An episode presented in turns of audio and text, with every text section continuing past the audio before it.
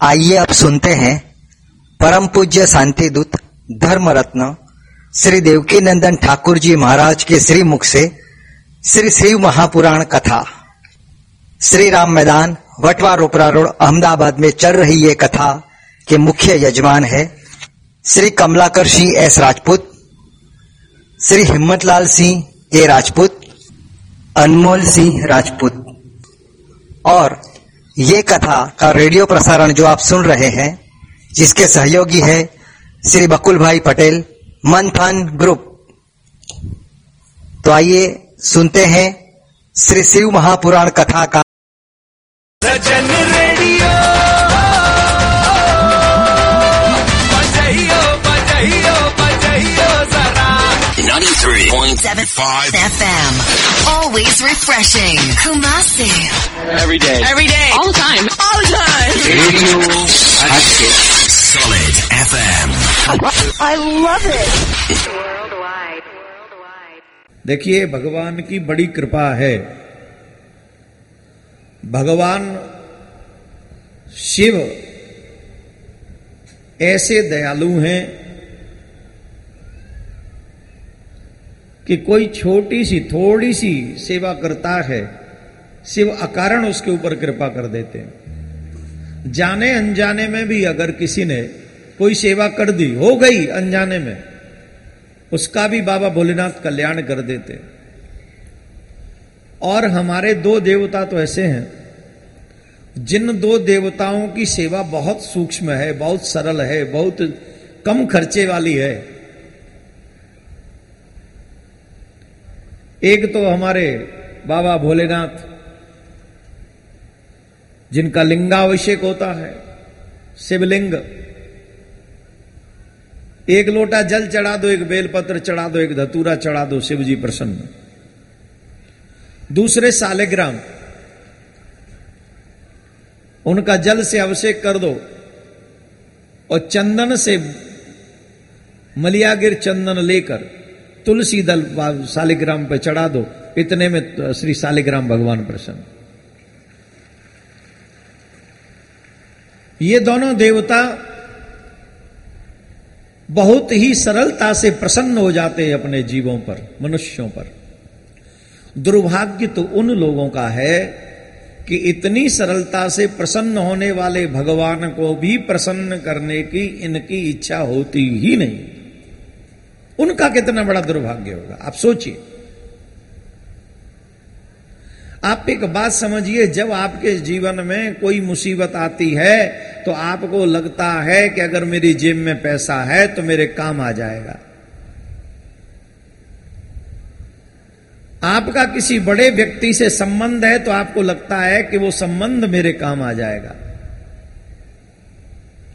आप में अगर बल है तो आपको लगता है संकट पड़ने पर मेरा बल काम आ जाएगा। अगर आप में बुद्धि है तो आपको लगता है कि विपत्ति पड़ने पर मेरी बुद्धि मेरा साथ दे देगी। परंतु हम आपको एक बात बता देना चाहते हैं। जब कठिन विपत्ति जीवन में आती है, न पैसा काम आता है, न बल काम आता है, न रिश्ते काम आते हैं, और न बुद्धि काम करती है। सारे रिश्ते, सारा धन, सारा बल, सारी बुद्धि धरी की धरी रह जाती है। लेकिन उस कठिन काल में भी अगर कुछ काम आता है तो भगवान का जपा हुआ नाम हमारे काम उस कठिन परिस्थिति में आता है जब सब साथ छोड़ देते हैं। जब सब साथ छोड़ देते, तब वो नाम काम आ जाता है। कई लोगों को इस बात पे विश्वास नहीं होगा। लेकिन अभी अभी कोरोना काल गुजर के गया है, इसमें सबको पता चल गया होगा। कोरोना में सब रिश्ते धरे के धरे रह गए।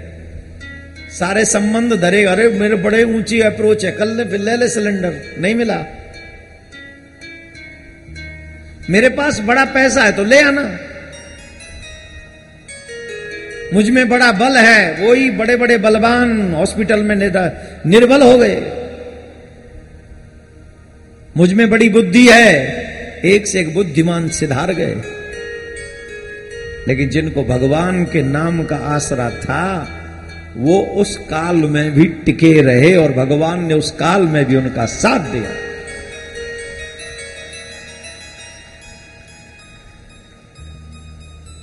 इसलिए जितने भी युवा मेरी आवाज़ को यहाँ सुन रहे हैं, आस्था पे यूट्यूब पे सुन रहे हैं, पंडाल में सुन रहे हैं, मैं आपको अपने पुराणों के विश्वास पर एक बड़ी बात कहता हूँ। कठिन से कठिन परिस्थिति आ जाने पर आपके पास उपलब्ध सारी चीज़ें आपका साथ छोड़ देंगी, लेकिन कभी भी आपका मुख से जो जपा हुआ नाम है भगवान का नाम जो आपने लिया है, वो किसी भी स्थिति में आपका साथ छोड़ने वाला नहीं है नहीं है नहीं है। इस बात को आप समझ लीजिए। और ये बात हर माँ बाप को भी अपने बच्चों को बतानी चाहिए। और यही इसीलिए हमको और आपको भगवान के नाम में अपनी रुचि रखनी चाहिए। भगवान में रुचि, भगवान के नाम में रुचि, कहाँ से उत्पन्न होती है बोले भगवान की कथाओं से। देखो, एक बात हमारे बच्चों को पढ़ाई जाती है। ध्यान से सुनना, जितने बच्चे बैठे पढ़े लिखे। हमारे बच्चों को एक बात पढ़ाई जाती है, हमारे पूर्वज पहले बंदर थे। किस किसने पढ़ा है? हाथ उठाओ। जिन जिन ने पढ़ा है कि हमारे पूर्वज बंदर थे, हाथ उठाओ। कभी उससे पूछा है कि साहब कोई प्रमाण दीजिए कि हमारे पूर्वज बंदर थे। पढ़ाने वाले से कोई भी लॉजिक भरी बातें आपने पूछी है? पूछिए कि नहीं? नहीं पूछी? उनकी किताब में लिख दिया गया, टीचर आए, उनने पढ़ाया और हमने मान लिया। अब मैं अपनी बुद्धि लड़ाऊं कि यह कैसे संभव है कि बंदर की संतान मानव हो गई? कैसे? हाउ इज़ इट पॉसिबल चलो मैं एक और बात आपको समझा देता हूँ। आप ही की भाषा में समझा देता जब हमारे पूर्वज बंदर थे, उस समय साइंस तो उतना डेवलप नहीं था। जवाब दो। था तब तो साइंस इतना इतना डेवलप नहीं था। तो वो उस, जब साइंस डेवलप नहीं था तो धीरे धीरे बिना साइंस के भी वो मनुष्य बन गए। अब तो साइंस डेवलप है, उससे कई गुना ज़्यादा डेवलप है। तो अहमदाबाद में बंदर होंगे कि नहीं होंगे? होंगे। मेरी कथा जब यहाँ हो जाए, कल पूरी हो जाए छह बजे तीन बजे से छह बजे तक कल कथा होगी, कल एक घंटा पहले कथा होगी। और कल संपूर्ण फल भी मिलेगा, इसलिए कल हमारे छोटे भैया भी आ रहे हैं। ज़ोर से बोलना पड़ेगा। ज़ोर से बोलना पड़ेगा। शायद गुजरात वो पहली बार आ रहे हैं। और पहली बार भी अहमदाबाद में आ रहे हैं। और अहमदाबाद में भी बाबा भोलेनाथ के मंच पे आ रहे हैं। तो आ, उनका स्वागत आप सब बढ़ चढ़ के करिएगा। कहाँ थे हम? तो कल कथा पूरी होगी कल का कथा का समय तीन बजे होगा। और आपको दो ढाई बजे आ जाना है कल थोड़ी गर्मी होगी कोई बात नहीं बर्दाश्त कर लीजिएगा। एक दिन की तो बात है। इतने दिन हमने बर्दाश्त किया आपको? कल आप बर्दाश्त कर लेना गर्मी को। कोई नहीं। तो कल जब ये कथा पूरी हो जाए तो अहमदाबाद के सारे बंदरों को इसी पंडाल में इकट्ठा करना। कल के बाद मीन्स परसों से। और जो भी साइंटिस्ट आपके अहमदाबाद में हो, उनको लाना और उनको कहना, ये बंदर हैं साहब यहाँ। दस बीस हज़ार बंदर हैं, इनमें से दस बीस मानव पैदा कर दो। भाई, पहले से तो साइंस डेवलप हुआ है। तुम कहते हो I don't believe in God it's okay if you don't believe in God you can proof आप इसे प्रूव कीजिए कि हमारे पूर्वज पहले बंदर थे। और इन बंदरों को मानव बना के दिखाओ। एक भी बंदर से मानव तुमने बना दिया, दस हज़ार बंदरों में से तो हम भगवान की नहीं, हम साइंस की कथा कहना प्रारंभ कर देंगे। हम साइंटिस्ट की कथा प्रारंभ कर देंगे। उन्होंने पढ़ाया कि हमारे पूर्वज बंदर थे, और तुम मान गए, और तब तुम्हारा लॉजिक नहीं चला वहाँ। और हम कह रहे हैं कि हम भगवान की औलाद है तो हमसे लॉजिक पूछते हो। हम भगवान की संतान है, इसके बहुत बड़े प्रमाण है। बहुत ज़्यादा तुम गिन नहीं सकोगे। बताइए, हम सबकी दो ही आँख क्यों है? बताइए, हम सबके दो ही पाम क्यों हैं? बताइए, हमारे दो ही हाथ क्यों हैं? चाहे वो कोई भी धर्म मानने वाला हो, लेकिन सबको भगवान ने एक ने बनाया है तो वो एक जैसे ही है। भाषा अलग हो सकती है, जो यहाँ पर हम लोग फ़र्क कर सकते हैं। लेकिन भगवान के यहाँ से बोलने का कार्य जीव ही करती है, आँख ही करती है, सुनने का काम कान ही करते हैं, करने का काम हाथ ही करते हैं। इसका मतलब इस ब्रह्मांड में जहाँ पर भी जीव हैं, वो सब वसुदेव ने ही उनका निर्माण किया है। इसीलिए गीता में वसुदेव कुटुंबकम कहा गया। वसुदेव कुटुंबकम ये समस्त ब्रह्मांड जो है, मानव जाति जो है, वो परमात्मा की ही बनाई हुई है, ये परमात्मा का ही परिवार है।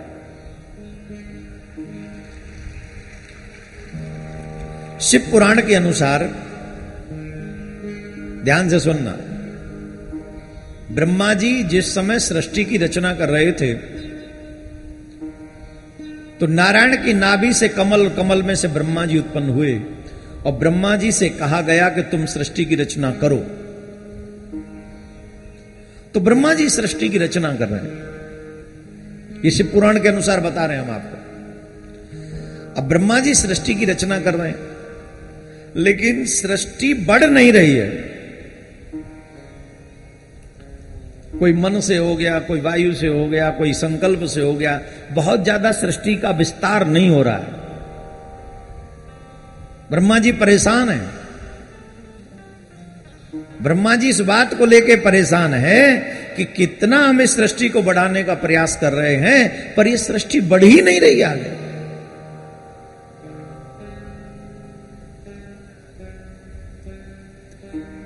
ब्रह्मा जी ने सोचा शिव के प्रभाव के बिना इस प्रजाओं की वृद्धि नहीं होगी।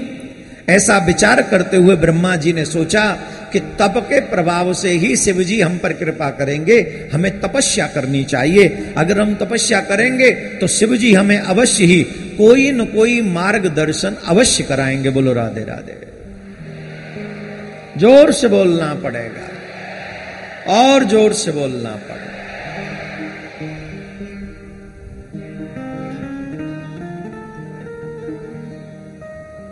तो ब्रह्मा जी शिव जी की तपस्या करने में व्यस्त हो गए। शिव का हृदय में ध्यान करके भी अत्यंत प्रीति से महान तपस्या करने लगे। इस प्रकार उग्र तपस्या से संयुक्त हुए उन स्वयंभू ब्रह्मा पर थोड़े ही समय पे भूत बावन भोलेनाथ कृपा करके प्रकट हो गए। बोले, शंकर भगवान की जय। शंकर भगवान प्रसन्न हुए। उनके पश्चात भगवान शिव ने ब्रह्मा जी के विचार को जानते हुए कि अच्छा भगवान है वो तो जानते ही ना वो जानते हैं कि ब्रह्मा जी तपस्या क्यों कर रहे हैं। उनके पूर्ण चैतन्यमयी, ऐश्वर्य शालिनी तथा सर्व काम प्रदायनी मूर्ति में प्रविष्टित होकर अर्ध नारी का रूप बनाकर धारण करके ब्रह्मा जी के पास में पहुँचे। अर्धनारीश्वर जिन्हें हम लोग अर्धनारीश्वर महादेव कहते जान गए थे ना? ये प्रजा उत्पत्ति के लिए तपस्या कर रहे हैं। तो श्री शिव उस समय अर्ध अर्धनारीश्वर आधे नारी और आधे ईश्वर बनकर ब्रह्मा जी के समक्ष पहुँचे। बोलो अर्ध अर्धनारीश्वर महादेव की ब्रह्मा जी पर प्रसन्न होकर ब्रह्मा जी ने उनका आदर किया, उनको नमन किया, उनको दंडवत की, प्रणाम किया। उसके बाद में ब्रह्मा जी से शिव बोले, हे वत्स हे महाभाग, हे मेरे पुत्र पितामह, मैं तुम्हारे समस्त मनोरथों को यथार्थ रूप से जान गया हूँ। प्रजा की वृद्धि के लिए तुमने इस समय तपस्या की है और उस तपस्या से मैं संतुष्ट हूँ। तुम्हें इच्छित वरदान देना चाहता हूँ। बताओ तुम क्या वरदान प्राप्त करना चाहते हो? जो मांगना चाहो। इतना कहकर भगवान शिव ने अपने शरीर के बाम भाग से, बाम भाग से लेफ़्ट हैंड साइड से माँ पार्वती को अलग किया। अर्धनारीश्वर के रूप में आए थे ना? अर्धनारीश्वर के रूप में आए थे तो आधे ईश्वर थे आधे माँ शक्ति थी। तो अब माँ पार्वती को अपने वाम भाग से अलग किया और अलग कर दिया।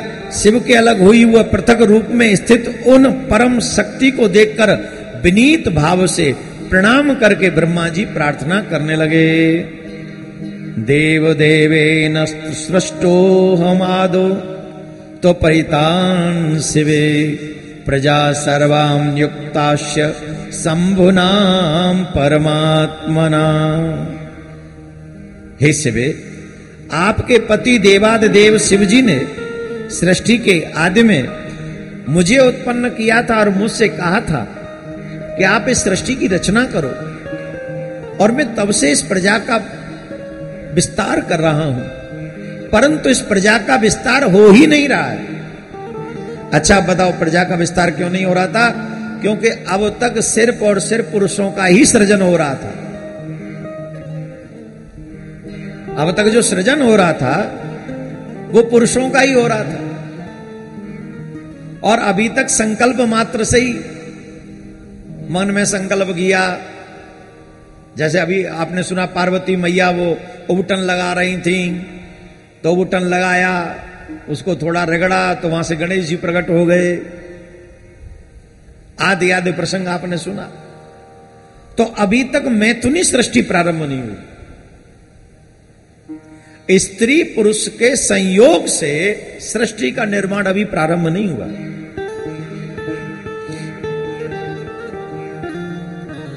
और इसके लिए ब्रह्मा जी प्रार्थना करने लगी माँ शक्ति के।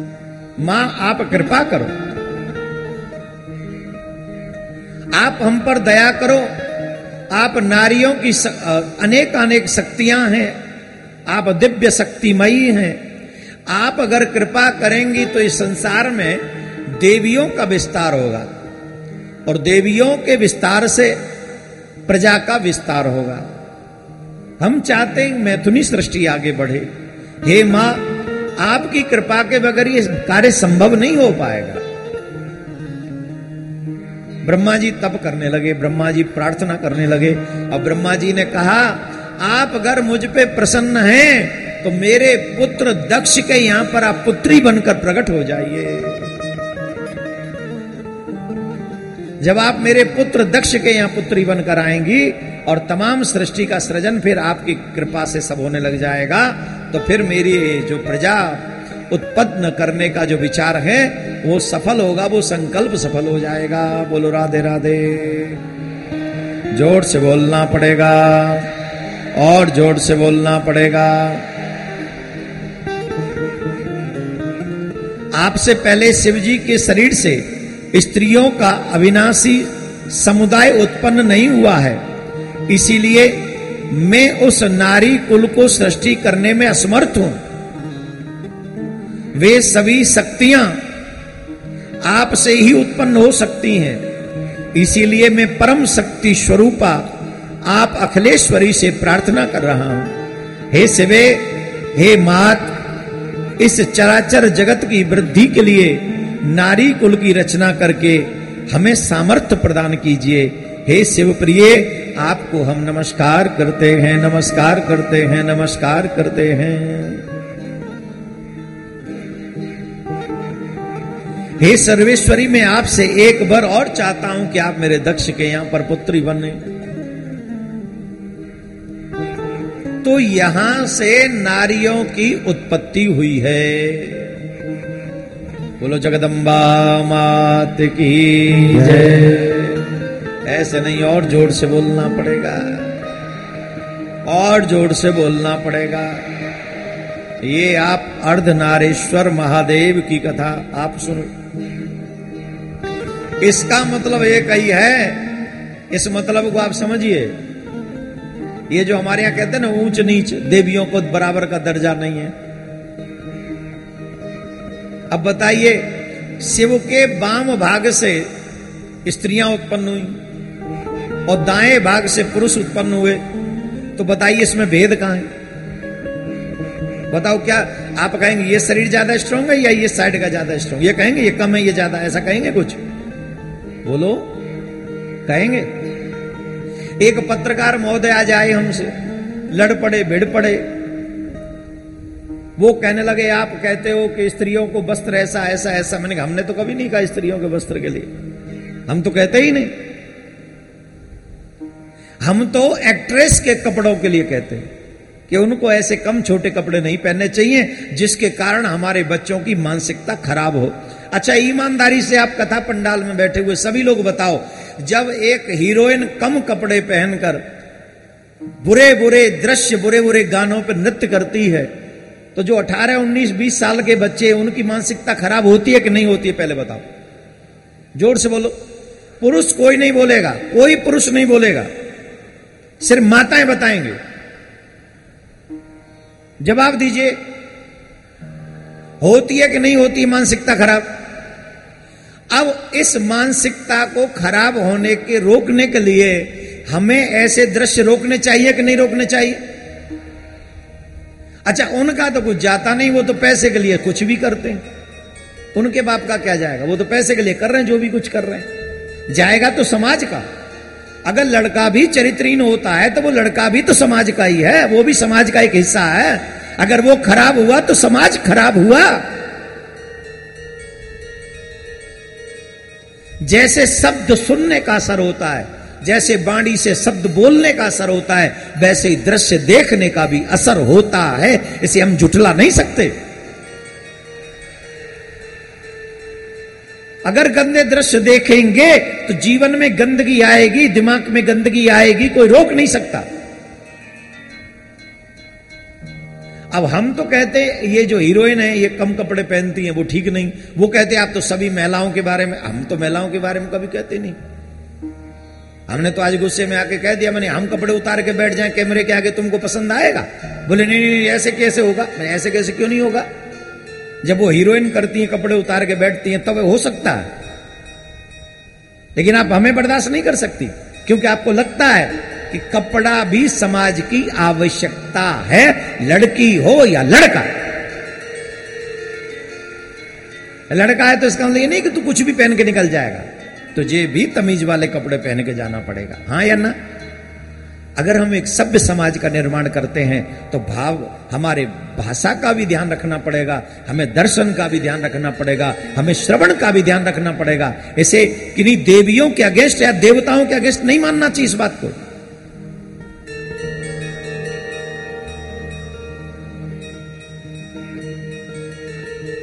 हमारे समाज में जितने शिव पूज्य हैं, उतने ही माँ पार्वती पूज्य हैं। बता दीजिए किसी भी मज़हब में देवियों की इतनी पूजा होती हो जितनी हमारे यहाँ होती है। कन्या पूजन हमारे यहाँ होता है। देवी पूजन हमारे यहाँ होता है। सीता को माँ हमारे यहाँ कहा जाता है। पृथ्वी माँ को माँ हमारे यहाँ कहा जाता है। गंगा को भी माँ कहा जाता है। यमुना को भी माँ कहा जाता है। बताओ कहा जाता है कि नहीं? बोलो। तो हमारे यहाँ जो देवियों का सम्मान है, वो कहीं भी नहीं है। और देवियों, हम सब आपसे कहेंगे, अगर आप पुरुषों की बराबरी करना चाहती हैं तो हमको लगता है आपको पीछे आना पड़ेगा, आगे नहीं जाना पड़ेगा। देवियाँ तो आगे हैं, यत्र नारियंस्तु पूजनते रमनते तत्र देवता। लेकिन एक बात ध्यान देनी पड़ेगी, क्या हमारे समाज में सुपड़खा की पूजा होती है? जवाब दो। जवाब दो। सुपड़खा की पूजा होती है? ताड़का की पूजा होती है? पूतना की पूजा होती है? और की तो बात छोड़ो, क्या केकई की भी पूजा होती है? तो पूजा न स्त्री की होती है, न पुरुष की होती है। पूजा सद चरित्र की होती है, जो चरित्रवान है, उसकी पूजा होती है। सत्य अनुसुईया, सावित्री, लोपा, मुद्रा है? कितने नाम गिनोगे?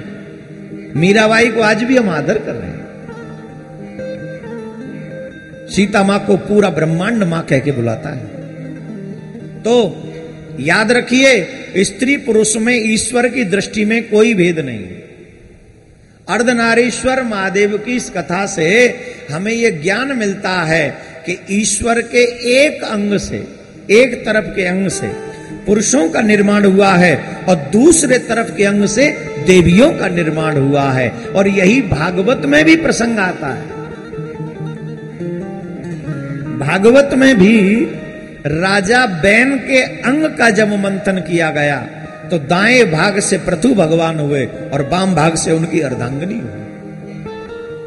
महाराज मनु, जिस समय ब्रह्मा जी ने मैं तुनी सृष्टि का प्रारंभ करण किया तो दाएँ भाग से महाराज मनु और बाम भाग से महारानी शत्रुपा हुई। कहाँ भेद करोगे आप बताओ? कहाँ भेद है ही नहीं। हमारे पुराणों में देवियों का बड़ा आदर है। बहुत आदर। हे देवियों, मैं सच कहता हूँ, सनातन धर्म में जो देवियों का रिस्पेक्ट है वो विश्व में कहीं नहीं है। माता कहा जाता है, बहन कहा जाता है, देवियाँ कहा जाता है। मैं तो कहता हूँ, भाई, हम तो बड़े भाग्यशाली हैं कि भगवान ने हमको सनातनी बना के पैदा किया। जिस सनातन धर्म में यह कहा जाता है, मातृवत प्रदारेशु परद्रव्येशु लोष्टवत, आत्मवत सर्वभूतेशु यह पश्यत स पराई स्त्री को अगर बड़ी है तो माँ की दृष्टि से देखो। बराबर की है तो बहन की दृष्टि से देखो। छोटी है तो बेटी की दृष्टि से देखो। ये क्या कौन सिखा रहा है? हमारा धर्म सिखा रहा है। कहीं भी नहीं लिखा है कि गर्लफ्रेंड की दृष्टि से देखो। कहीं नहीं।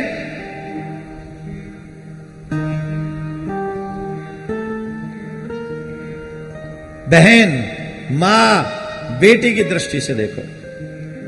भगवान श्री राम ने जिस समय सुपड़खा ने भगवान श्री राम से कहा, आप हमसे विवाह कर लो। तो भगवान श्री राम ने कहा था, हम क्वारे नहीं, विवाहित हैं। बस एक नार व्रत रखते हैं। हम क्वारे नहीं, विवाहित। बस एक नार व्रत रखते हैं, अपनी को छोड़ पराई को। माता और बहन समझते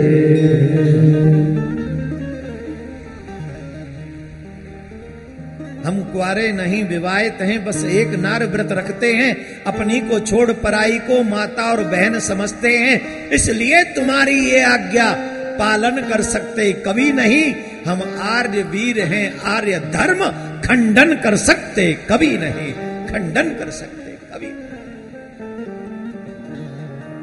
क्यों कहता हूँ मैं बच्चों को लाया करो? अगर ये राम की बात को आपके बच्चे सुनेंगे तो कुछ तो सुधरेंगे। सुधरेंगे कि नहीं? सुधरेंगे कि नहीं?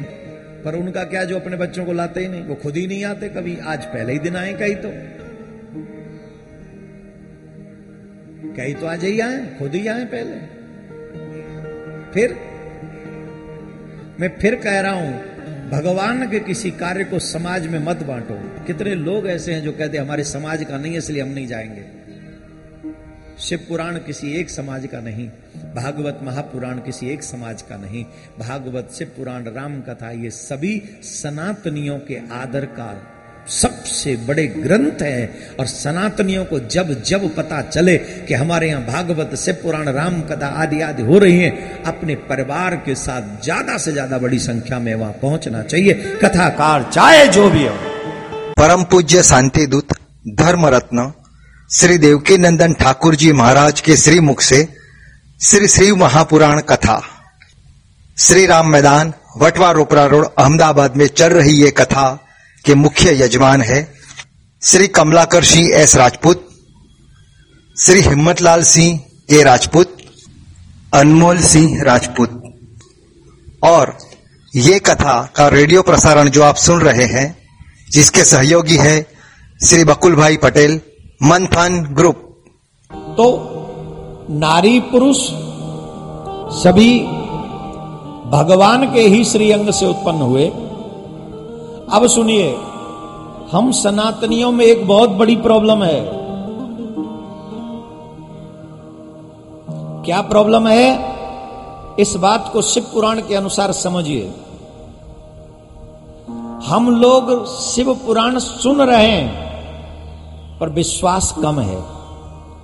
भागवत सुन रहे हैं, विश्वास कम है। भगवान की पूजा करते हैं, पर विश्वास कम है। अविश्वास के कारण, मैं आपको एक उदाहरण देता हूँ, जरा ध्यान से सुनना। जब मैना और हिमाचल माँ पार्वती का कन्यादान करने के लिए तैयार हुए, हिमालय, ध्यान से सुनना। ये जितने जजमान लोग बैठे, तुमको भी बड़े ध्यान से सुनना चाहिए। अविश्वास पतन का रास्ता और विश्वास कल्याण का रास्ता। इस बात को शिव पुराण से समझो। हम तुम्हें समझा रहे हैं बहुत अच्छे। अगर आप समझ लोगे तो इसका लाभ कल बहुत विस्तार से मिल जाएगा आपको। सुनना जरा ध्यान से, बहुत बहुत अच्छी बात। देवताओं को लगा कि अगर हिमालय ने हिमालय और मैना। ये पूरी श्रद्धा के साथ इन्होंने कन्यादान कर दिया। तो ये तो मुक्त हो जाएँगे। और मुक्त हो गए तो शिवलोक चले जाएँगे। शिवलोक चले जाएँगे। और शिवलोक चले जाएँगे तो आप पृथ्वी को हिमालय के बिना सोचो कैसी होगी? अरे सोचो सोचो। हिमालय के बिना पृथ्वी की कल्पना करो कैसी होगी? हैं? तो देवता बोले तो बड़ा गड़बड़ हो जाएगा, हिमालय मुक्त हो ही जाएँगे। कन्यादान करेंगे, सबसे बड़ा दान है, श्रद्धा से करेंगे तो बहुत बड़ा दान है। और पात्र कौन है? किसे कर रहे हैं? कन्यादान कर किसको रहे बोले शिव को। अब इनसे बड़ा पात्र कोई होगा ब्रह्मांड में? और पूरी निष्ठा से कर दें तो ये तो मुक्त हो जाएँगे। मुक्त हो गए तो पृथ्वी छोड़ के शिवलोक बस जाएँगे, फिर हमारा क्या होगा? तो देवताओं ने एक चाल चली। क्या चाल चली? भगवान शंकर के प्रति द्वेष पैदा कर दिया। अरे, आपने क्या किया? मृग चर्म धारण करने वाले को अपनी बेटी दे रहे हो।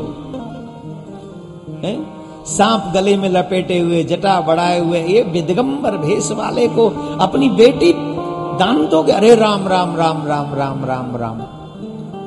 गलती हो गई आपसे। गलती हो गई। अब वो डाउट हिमालय के मन में, मैना के मन में आ गया।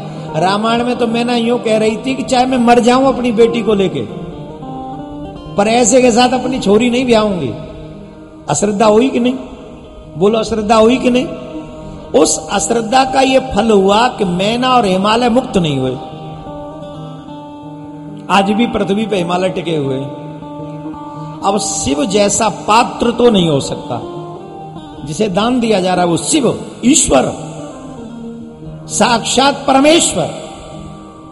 उस परमेश्वर को दान देते समय मन में संदेह की भावना उत्पन्न हुई तो वो भी मुक्त नहीं हुए। और जो आजकल दान करते हैं, दस, बीस, पचास रुपए सौ रुपए हज़ार रुपए या वस्त्र, या भोजन, या अन्न, या जल। अविश्वास के साथ अगर दान करोगे, उसका वो फल नहीं मिलेगा जो मिलना चाहिए। आपने किसी गरीब को रोटी खिलाई विश्वास नहीं है, निष्ठा नहीं है। आपको पता ही नहीं कि बड़ा श्रेष्ठ कर्म है। भोजन कराने का फल तो मिलेगा, लेकिन वो नहीं मिलेगा जो मिलना चाहिए। जल पिलाने का वो फल तो मिलेगा जो मिलना चाहिए, पर वो नहीं मिलेगा जो मिलना चाहिए। श्रद्धावान लवते ज्ञानम।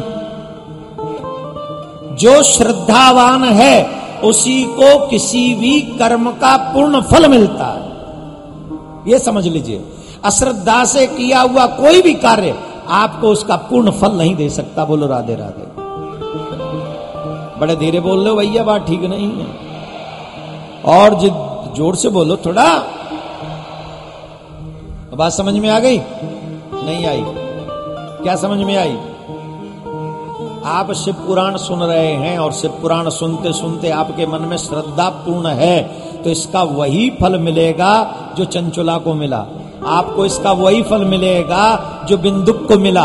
आपको इसका वही फल मिलेगा जो देवराज को मिला, इसका वही फल मिलेगा जो इससे पूर्व शिव पुराण में सुनने वाले लोगों को मिला, आपको भी वही फल मिलेगा।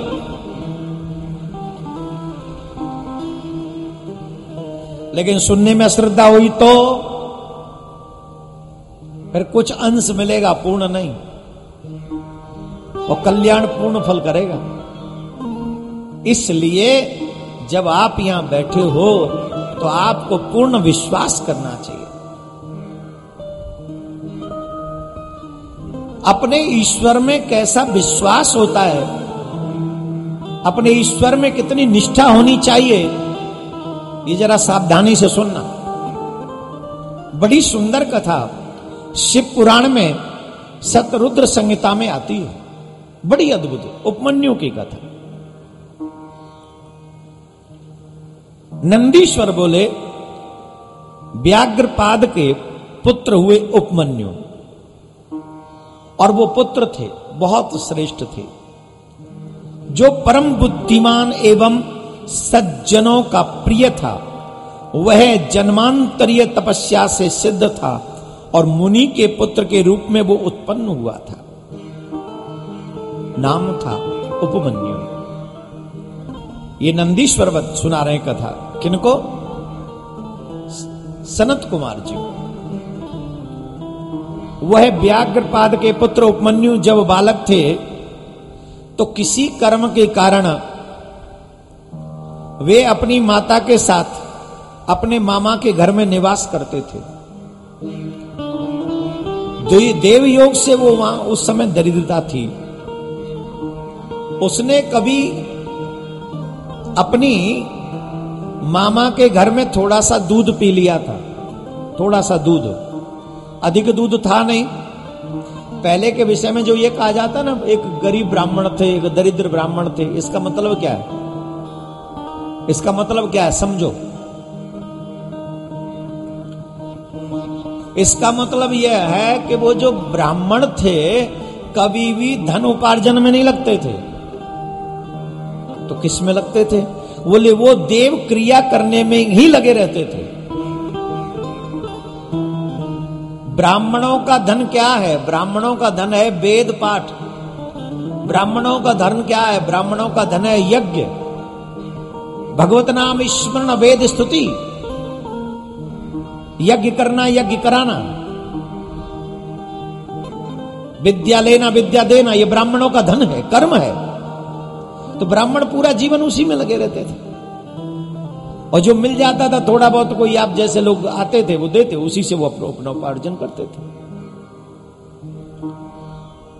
उनके यहाँ उपमन्यु के मामा के यहाँ भी ऐसी स्थिति थी कि भोजन की भी व्यवस्था पूर्ण रूप से नहीं थी।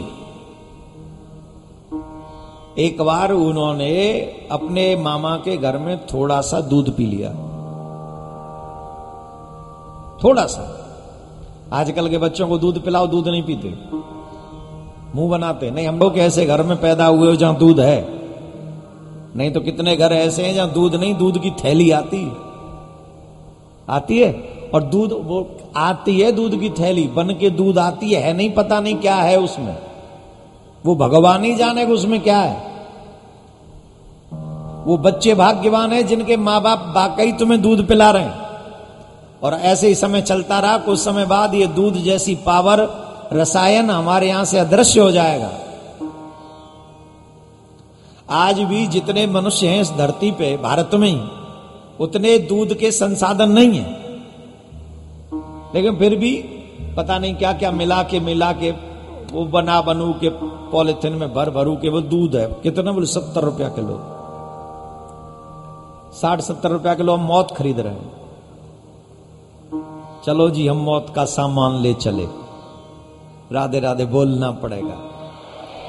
विदेशों में एक अच्छी चीज़ है, अगर आपने खाद्य पदार्थ में मिलावट की तो आपको दंडनीय अपराध माना जाता है उसे। आप फिर बिज़नेस नहीं कर सकते, पकड़े गए तो। ये विदेशों में सख्त कानून है। और हमारे यहाँ तो वो तोरई को भी इंजेक्शन भर के पक्का किया जाता है। पाँच मिनट पहले वो इतनी सी थी इंजेक्शन लगाया, फूल के तोमड़ा हो गई। अब वो यूँ कह रही है, मैं कहाँ जाऊँगी ट्रक मंगाओ, ले? सरासर खाने वालों के जीवन से खिलवाड़ हो रहा है, और फिर भी उस पर कोई कदम नहीं उठाया जा रहा है। तो हम तो खैर, हम हम हम कौन होते, हम तो कुछ नहीं कहने वाले, हम पे गलती हो गई, जो हमने ऐसा बोल दिया, हमारी इन बातों पे ध्यान मत दीजिएगा, कोई भी। इन बातों पे ध्यान मत दीजिएगा। सॉरी कहते सॉरी बोलने के बाद क्षमा कर देना चाहिए, आप क्षमा कर देना। ये हम ऐसे ही बोल गए, सच नहीं है ये। ना, बिल्कुल लेना अब उस व्यक्ति को, उस बच्चे को थोड़ा सा दूध मिला था, पीने को, मामा के यहाँ। दूध उसे अच्छा लगा। उसे दूध अच्छा लगा तो वो रोते रोते उपमन्यु अपनी माँ के पास गए। और माँ से कहने लगे, माँ, मुझे दूध दे दो, मुझे दूध दे दो, मुझे दूध चाहिए, मुझे दूध चाहिए। माँ ने कहा, बेटा, हमारे यहाँ दूध नहीं है, गाय नहीं है तो दूध कहाँ से लाए? बोले, नहीं नहीं मुझे दूध चाहिए। वो जिद करने लगे, उपमन्यु रोने लगे। उपमन्यु जब रोने लगे तो माँ ने एक उपाय किया। क्या उपाय किया? माँ ने एक उपाय किया कि थोड़ा सा आटा लिया, आटा। आटा लिया और आटा पानी में घोल दिया और घोल घाल के ऐसे मिक्स करके मिक्स करके एक गिलास में भर के या कुछ पात्र में भर के दे दिया, ले बेटा दूध पी। ले बेटा दूध पी। तो जब वो दूध पिया तो उस बालक ने कहा, आप तो झूठ बोलती हो। क्या मैंने दूध का स्वाद नहीं देखा? मुझे स्वाद मालूम है दूध का। ये दूध नहीं है। ये दूध नहीं है। आप तो बनावटी कोई चीज़ मुझे पिला रही हो। ये दूध नहीं है, दूध का स्वाद तो मुझे मालूम है।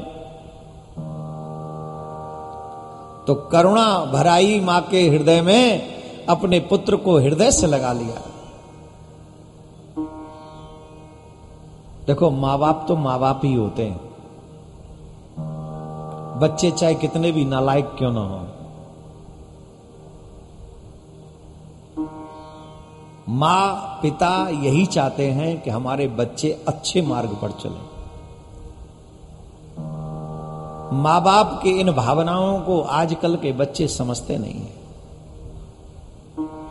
बच्चों को यही लगता है कि हम जो कहें, हम जो करें, वही हमारे माँ बाप मान लें, तभी हमारे माँ बाप अच्छे हैं। पर जो तुम चाहते हो, तुम जो करना चाहते हो, तुम जो कर रहे हो अगर उसी को परमिशन तुम्हारे माँ बाप दे देंगे तो तुम्हारे लिए कितना नुकसानदायक होगा, ये तुम जानते नहीं हो। मुझे याद है, हमारे बचपन में, हम जब गाँव में रहा करते थे तो माताजी चूल्हे पे रोटी बनाया करती थी, लकड़ियों से। माताजी चूल्हे पे रोटी बनाया करती थी लकड़ियों से। वो जो सरसों होती है ना, उसकी लकड़ी सूखी सूखी या कहीं से इकट्ठी करके लाए लकड़ी, वो कंडा आदि, ऐसे। उन लकड़ियों से रोटियाँ बनती थी। तो कई बार उन लकड़ियों को, जलती हुई लकड़ियों को लेके हम भी ऐसे खेले। हैं? गोला बनाते थे, ऐसे ऐसे ऐसे ऐसे ऐसे। आज, आजकल की तरह मोबाइल तो था नहीं। पहले जो मिल जाए उससे ही खेलते थे। तो यूँ अग्नि से खेल रहे माँ ने डांटा, लकड़ी छीन ली और चूल्हे में डाल दी। अब डांटा, अब ये बात तो बुरी लगी कि हम जब खेल रहे हैं, आपका क्या नुकसान है? भाई, आपका क्या जा रहा है? क्योंकि हम बच्चे हैं, हम इस बात को नहीं जान पा रहे हैं। पर माँ जान पा रही है कि जिस लकड़ी से तुम खेल रहे हो, उस लकड़ी में अग्नि लगी हुई है। अगर वो अग्नि तुम्हारे कपड़ों में लग गई, तुम्हारे हाथ में लग गई या कहीं इधर उधर लग गई तो तुम्हारे और तुम्हारे शरीर को नुकसान हो सकता है और भयानक रूप ले लिया तो प्राणांत भी हो सकता है। इस बात को माँ जानती थी उस समय, हम नहीं जानते थे। माँ जानती है। हम नहीं जानते हैं। वही बचपन की स्थिति हम सबके सामने है। बच्चों को लगता है कि हम जो कर रहे हैं वही सही है, पर वो सही नहीं है। वो अग्नि तुम्हें नहीं दिख रही। जिससे तुम्हारा नुकसान होगा, वो ज्वाला तुम्हें नहीं दिख रही। इसलिए माता पिता तुम्हारा हित चाहते हैं। तुम्हारा नुकसान नहीं चाहते पर वो दुर्भाग्य ही है कि माँ बाप समझाएँ और बच्चों को समझ में ना आए तो इसे दुर्भाग्य ही समझना चाहिए। राधे राधे बोलना पड़ेगा। ऐसे नहीं, ज़ोर से। माँ को अपने बच्चे पर दया आ गई, करुणा भर आई, उनके नैनों में अश्रु भर आए, और अश्रु भर कर माँ कहने लगी, पुत्र, हम तो सदैव वन में निवास करते हैं। अतः यहाँ दूस, दूध की प्राप्ति कैसे संभव है? अब अगर तुम दूध पीना चाहते हो तो शिव के समान कोई और दाता नहीं है। और शिव के सिवाय तुम्हारी इस इच्छा को कोई पूरा करने वाला नहीं है। अगर तुम चाहते हो कि तुम्हारी ये दूध पीने की इच्छा पूरी हो जाए तो तुम भगवान शिव को मनाने का प्रयास करो। तुम भगवान शिव को मनाओगे तो तुम्हारी ये इच्छा पूरी हो जाएगी। इसमें कोई संशय नहीं। भगवान शिव को मनाने का प्रयास करो। हे पुत्र, पूर्व जन्मों से, पूर्व जन्मों में शिव जी को उद्देश्य करके जो कर्म किया जाता है, उसी से अवश्य फल की प्राप्ति होती है। अब सुन लीजिए आप लोग। ये बात आपके बच्चों को भी पता होनी चाहिए। आपके बच्चों को आज आपको जो आज सुख प्राप्त है, वो पूर्व जन्म के कर्मों के प्रभाव से प्राप्त है। समझ लीजिए, आज आप अच्छे या बुरे संसाधनों में हो तो आपके पूर्व जन्म के कर्मों का फल है। इस जन्म के कर्म या तो उन्हें बढ़ा सकते हैं, या उन्हें बचा कुचा मिटा सकते हैं। आपको जो किसी का जन्म होता है ना, पैदाइशी अरबपति के घर में होता है। अब भाई, अभी तो कोई कर्म ही नहीं किया तूने। कहाँ से तेरे कर्म बन गए कि तू अरबपति घर में पैदा हो गया? इसका मतलब है पीछे का प्रारब्ध लेके आ रहा है। आ रहा है कि नहीं बोलो? अब यहाँ आके वो शराबी जुआरी हो जाए और एक ही दाप पे लगा दे, सब कुछ मेरा पूरा सब लगा दो। कर्म खराब हुआ तो सब बर्बाद होगा कि नहीं होगा? बोलो? होगा कि नहीं? ज़ोर से बोलो, होगा कि नहीं? अरे धर्मराज को बारह वर्ष के लिए बना और एक वर्ष का अज्ञातवास झेलना पड़ा। तुम कौन से खेत की मूली हो? तुम कैसे बचोगे? अरे उनके साथ में तो कृष्ण थे जो वापस रिटर्न करा दिया उनका राज्य। अगर तुम इस गलत दिशा में चलोगे तो तुम्हारा क्या होगा? यह तुम्हें चिंतन मनन करना चाहिए। इसका मनन तुमने नहीं किया तो तुम्हारा नुकसान होगा। बहुत बड़ा नुकसान होगा। महाराज। माँ कहती है, पुत्र, पूर्व जन्म के सत्कर्मों के कारण ही हमको इस जन्म में कुछ न कुछ मिलता है। इसलिए इसमें तो संदेह नहीं करना चाहिए। अगर तुम्हें दूध प्राप्त करना है तो भगवान की तपस्या करो। भगवान को मनाओ, शिव प्रसन्न हो जाएँगे।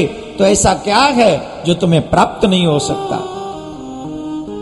अब देखो, माँ की बात मानी और उस छोटे से बालक के मन में एक विचार आ गया कि मैं शिव जी को मनाऊँगा। मैं शिव जी को प्रसन्न करूँगा। आज भी कई बच्चे हमको ऐसे दिखते हैं। कहीं भी वो भगवान की छवि देखते हैं, बड़े प्रसन्न हो जाते हैं। भगवान को अपने गले से लगा लेते हैं। भगवान की पूजा खुद दौड़ के। अच्छा एक और बात सुन लो। जो पापी लोग होते हैं ना वो भगवान की पूजा से भागते हैं। जो पापी को वो नहीं पूजा इंटरेस्ट नहीं लेंगे। ना ना, तुम अपने बच्चों से कहते बेटा आरती कर लिया करो। और वो बच्चे भी कहते थे तू क्या मर गया है? तू क्यों नहीं करता? जब वो तुम्हें आरती करते हुए नहीं देखेंगे तो वो खुद आरती कैसे करेंगे जरा बताइए। इससे भी ये पता चलता है कि जब हम पूजा इत्यादि से भागें तो समझना हमारे कर्म अच्छे नहीं और जब पूजा इत्यादि में हम बैठे तो समझ लो कि ठाकुर जी की बड़ी कृपा है। मेरे सामने कुछ श्रोता ऐसे होते हैं, एक बार बैठ जाएँ तो हिलते नहीं ऐसे श्रोता हैं मेरे सामने, बैठे रहते एक बार बैठे तो बैठ गए। ये क्या है? ये पूर्व जन्म के सत्कर्मों का फल है माय डियर भगवान की कथा में मन लग जाना। ये सत्कर्मों का फल है। आपके सुयोग की कर्मों का फल है। और कथा में मन न लगना, पूजा में मन न लगना, भजन में मन न लगना, यही पाप का प्रभाव है। माँ ने कहा, बच्चे के मन में एक भावना जग गई। कौन सी भावना? बोले, शिव को मनाने की भावना। मैं शिव को मनाऊँगा, मैं शिव को पाऊँगा। मैं शिव से दूध की याचना करूँगा। बालक उपमन्यु, शिव से दूध की प्राप्ति करने के लिए, है बालक इच्छा है दूध पाने की, और चल पड़े। वन में पहुँच गए। और वन में पहुंचकर नंदीश्वर कहते हैं, इस प्रकार अपना निश्चय बताकर, तथा मेरा कल्याण इसी मार्ग में होगा ऐसा सोचकर वह बालक माता को भली भांत प्रणाम करके उनसे विदा लेकर मातृदेवो भव। माता पिता का आदर करो। बच्चों, भगवान भी सहज मिल जाते हैं। माता पिता का आशीर्वाद प्राप्त करो। क्या बोलना पड़ेगा? देखो, ये गलत बात है। ज़ोर से बोलो। और ज़ोर से। वह बालक हिमालय पर्वत पर जाकर वायु का पान करते हुए सावधान मन से आठ ईंटों से एक मंदिर बनाया। आठ ईंटों से मंदिर बनाया और मिट्टी का शिवलिंग स्थापित किया उसमें। ये देखो, आप भाग्यवान हो। किस किसने शिवलिंग बनाए थे? आप भाग्यवान हो। कलयुग में पार्थिव शिवलिंग की बहुत पूजा, बहुत मानता है। मैं फिर कह रहा हूँ, जिनको अपना भाग्य और संवारना हो, जिन्हें अपार धन दौलत की इच्छा हो, जिन्हें यश पाने की इच्छा हो, वो श्रावण मास में, अधिक मास में जो वृंदावन में उत्सव होने जा रहा है, उसमें बैठकर शिव जी की आराधना कीजिएगा। असंभव को भी संभव करने की क्षमता भूत बावन भोलेनाथ में है। असंभव को भी संभव कर डालेंगे। असंभव को भी संभव। इसमें कोई संशय नहीं। गए। हिमालय की कंदराओं में पहुँच गए। हिमालय में आठ ईटों से मंदिर बनाया। मिट्टी से पार्थिव शिवलिंग बनाकर उनकी स्थापना कर दी उसमें। और लिंग में भक्ति पूर्वक पंचाक्षर मंत्र के द्वारा पार्वती सहित शिव का आवाहन करने में वो वन में व्यस्त हो गए और वो पत्र, पुष्प आदि जो भी वन में मिल जाते थे, वही शिव जी पे चढ़ाते थे। तुम्हारी तरह अहमदाबाद की तरह दुकान नहीं थी वहाँ पे कि फूलमाला खरीद लाए। फूलमाला खरीदने से ज़्यादा बड़ा फल है खुले हुए फूल चुन के अपने हाथों से माला बना के चढ़ाने में। आजकल लोगों पे समय नहीं, माला कौन बनाएगा? कौन बनाए माला? नहीं बनाते ना? तो इसलिए माल, चलो माला ही खरीद लाओ, कोई बात नहीं। लेकिन सबसे बड़ा फल है, अब खुले फूल लो, माला बनाओ और अपने भगवान, अपने इष्ट को चढ़ाओ। बेलपत्र चढ़ाओ, जल चढ़ाओ और धतूरा चढ़ाओ। आग के पुष्प चढ़ाओ। शिवजी छप्पन भोग नहीं चाहते तुमसे। जो कहीं भी मिल जाते, वही चढ़ा दो शिवजी प्रसन्न। दूरबा चढ़ा दो, घास। आप सभी मेरे साथ रुद्राष्टकम का पाठ करें। शिव जी को रुद्राष्टक का पाठ बहुत प्रिय है। सब मिलकर जिन्हें याद है, वो बोले। और जिन्हें याद नहीं है, वो सिर्फ़ श्रवण करें। मन क्रम वचन से श्रवण करके ये सोचे कि हम शिव जी को मनाने के लिए श्रवण कर रहे हैं। और आज इतने लोग हैं यहाँ, हम तो शिव जी से प्रार्थना करते हैं, महादेव, आपकी समस्त मनोकामना पूर्ण करे, जो आपके हित के लिए हो और जगत के हित के लिए हो। परम पूज्य शांति दूत धर्म रत्न श्री देवकी नंदन ठाकुर जी महाराज के श्री मुख से श्री श्री महापुराण कथा। श्री राम मैदान, वटवा रोपरा रोड, अहमदाबाद में चल रही ये कथा के मुख्य यजमान है श्री कमलाकर सिंह एस राजपूत, श्री हिम्मतलाल सिंह के राजपूत, अनमोल सिंह राजपूत। और ये कथा का रेडियो प्रसारण जो आप सुन रहे हैं, जिसके सहयोगी है श्री बकुल भाई पटेल मंथन ग्रुप जिसकी कुंडली में काल सर्प योग हो, वो क्या उपाय करे, ये बताएँगे आज हम आपको। सरलता से काल सर्प योग को कैसे समाप्त किया जा सकता है, ये बताएँगे। अभी सुने, वो बालक बड़ी निष्ठा से, छोटा सा बालक। बाबा भोलेनाथ की तपस्या में लीन है, आराधना में लीन है। पूजा में मस्त है। इस प्रकार पार्वती सहित उन शिव जी का ध्यान करा करके पंचाक्षर मंत्र का जाप तथा उनकी अर्चना करते हुए उसने बहुत काल पर्यंत घोर तप किया। हे मुने, उस महात्मा बालक उपमन्यु की तपस्या से सारा चराचर जगत, लोक जो है, इतनी उसकी तपस्या का तेज था कि सारा चराचर जगत जल उठा था देवता भी त्राहिमाम त्राहिमाम करने लगे। इसी समय विष्णु आदि देवताओं के द्वारा प्रार्थित भगवान शिव ने उसकी भक्ति की परीक्षा सब देवता लोग पहुँचे, महाराज, ये बालक इतना तप कर रहा है, आप इस पे कृपा करो, इसके ऊपर दया करो, इसे वरदान दो, ये क्या चाहता है? इसके तप के तेज से ब्रह्मांड जल रहा है। एक बात ध्यान से सुनना। जब जब हम सच्चाई के और अच्छाई के मार्ग पर चलते हैं तो परीक्षा होती है। एक और समझ लीजिए, जितनी बड़ी परीक्षा होगी, उतना ही बड़ा तुम्हारा जो है कल्याण होगा।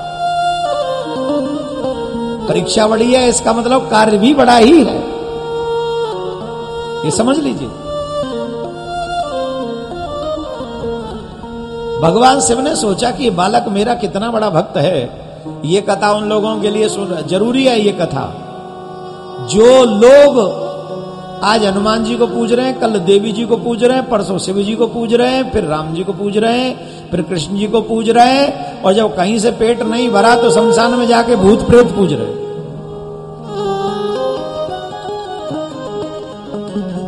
और भूत प्रेतों को भी छोड़ो, आजकल तो चादर इत्यादि को भी पूज रहे हैं। कोई सीमा नहीं। मिलना चाहिए, बस सुन लो कि यहाँ ग्यारह दिन आ जाओ, तुम्हारा काम हो जाए, बस चल दो।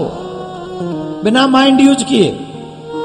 मैं फिर कह रहा हूँ, हे सनातनी हो तुम्हें इधर उधर भटकने की आवश्यकता नहीं। भगवान के द्वार पर सच्चे हृदय से चले जाओ। ऐसी कोई वस्तु नहीं जो भगवान तुम्हें दे न सके।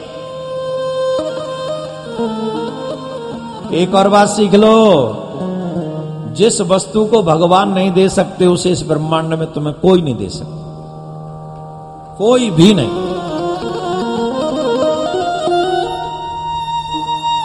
भूत प्रेतों की क्या मजाल? और मुझे तुलसीदास जी महाराज की बात याद आ रही। तुलसीदास जी शौच करने जाते, जो जल बसता, उसे एक आग के पेड़ पे छोड़ देते। वहाँ एक प्रेत रहता था। और जब जल बार बार वहीं छोड़ते तो प्रेत को वो जल पीने को मिल जाता, बड़ा खुश होता। एक दिन जल छोड़ा, प्रेत प्रकट हो गया। प्रेत ने कहा, वरदान मांगो वरदान मांगो। तुलसीदास जी बोले, बड़ा आश्चर्य हो गया। ये कैसा कलयुग आ गया। कलयुग में प्रेत कह रहा है, वरदान मांगो मनुष्य से। ये कलयुग साक्षात दिखाई पड़ रहा बोले, नहीं नहीं, मुझे कुछ नहीं चाहिए। बोले, नहीं नहीं, तुमने हमको जल पिलाया, हम बड़े प्रसन्न हैं। तुमने हम पर उपकार किया है। हम तुम्हें कुछ देना चाहते हैं, तुम कुछ तो मांग लो। तुलसीदास जी बोले, हमें कुछ नहीं चाहिए. बोले कुछ मांगो। बोले, अगर तुम दे सकते हो तो हमें शिव जी का भगवान राम का दर्शन करा दो। क्या करवा दो? ज़ोर से बोलो। प्रेत ने कहा कि अगर मैं तुम्हें भगवान का दर्शन करा पाता तो पहले मैं अपना ही कल्याण न कर लेता। अगर मुझमें ये पावर होती तो सबसे पहले मैं अपना कल्याण करता। मैं इस योनि में इतना दुख पा रहा हूँ। मैं तुम्हें दर्शन से पहले खुद दर्शन करके कल्याण होता मेरा। मैं वो वस्तु दे सकता हूँ जो संसार की हो, पर भगवान को मैं तुम्हें नहीं मिला सकता। और जिस भगवान से तुम मिलना चाहते हो, वो भगवान तुम्हें मिलेंगे गुरु के द्वारा प्राप्त उस मंत्र में निष्ठा रखने से। उस मंत्र में निष्ठा है, भगवान मिलेंगे। अवश्य मिलेंगे, कोई संशय नहीं। भगवान ने सोचा परीक्षा तो लेनी चाहिए। ये बालक हमारी सेवा के लिए लगा है, पूजा कर रहा है तब कर रहा है। तो क्यों ना इस बालक की मैं परीक्षा लू जाके? तो परीक्षा के उद्देश्य से भूत बावन भोलेनाथ वहाँ पहुँचे। वहाँ पहुँचे। अब कैसे पहुँचे? शिव के रूप में नहीं पहुँचे। तो नंदी को ऐरापत बना लिया। क्या बना लिया? बोलो। नंदी को ऐरापत बना लिया। और खुद इंद्र बन गए और इंद्र बनकर बालक उपमन्यु के सामने प्रकट हो गए। देवराज इंद्र बन के और कहने लगे, बालक, वरदान मांगो वरदान मांगो वरदान मांगो। हम तुमसे बड़े प्रसन्न हैं। जो वरदान चाहिए सो मांग लो। क्या चाहते हो? बालक उपमन्यु ने देखा कि इंद्र आए तो वो कुछ बोले नहीं। बस उनको देखते रहे। सिर्फ़ देवराज को देखते रहे। और देवराज ने ये भगवान भोलेनाथ का सुरेश्वर अवतार है। भगवान भोलेनाथ ने परीक्षा लेना प्रारंभ किया। भगवान शिव पार्वती जी के परीक्षा लेने जब पहुँचे, और कहा कि तुम वरदान मांगो वरदान मांगो तो उस बालक ने कहा कि अगर तुम हमें वरदान देना चाहते हो, वाकई तुम हमसे प्रसन्न हो तो हमें एक वरदान दो। बोले, क्या? बोले, पार्वती सहित मैं शिव के चरणों की सच्ची भक्ति कर सकूँ, मुझे ये वरदान दे दो, और कुछ नहीं चाहिए। शिव के चरणों की भक्ति में मन से कर सकूँ मुझे ये वरदान दे। यह सुनकर इंद्र बोले, क्या तुम त्रिलोकी के स्वामी, देवगणों के रक्षक और सभी देवताओं के स्वामी मुझे इंद्र से ये मांग रहे हो? तुम्हें पता भी है तुम किसके सामने खड़े हो? मैं तैतीस करोड़ देवी देवताओं का स्वामी, स्वर्ग का राजा हूँ। तुम्हें कुछ मांगना है। तुम मुझे पहचानते नहीं हो क्या? मैं इंद्र हूँ। हे ब्राह्मण श्रेष्ठ, तुम मेरे भक्त हो जाओ और निरंतर मेरी पूजा करो। मैं तुम्हारा सब प्रकार से कल्याण कर दूँगा। तुम गुण रहित तो शिव को छोड़ो। उसमें है क्या? शिव में क्या है?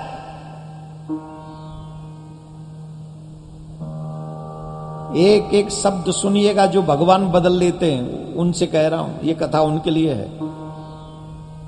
सावधानी से सुनना, अश्रद्धा कितना बड़ा नुकसान करती है, श्रद्धा कितना बड़ा लाभ करती है, ध्यान से सुनना।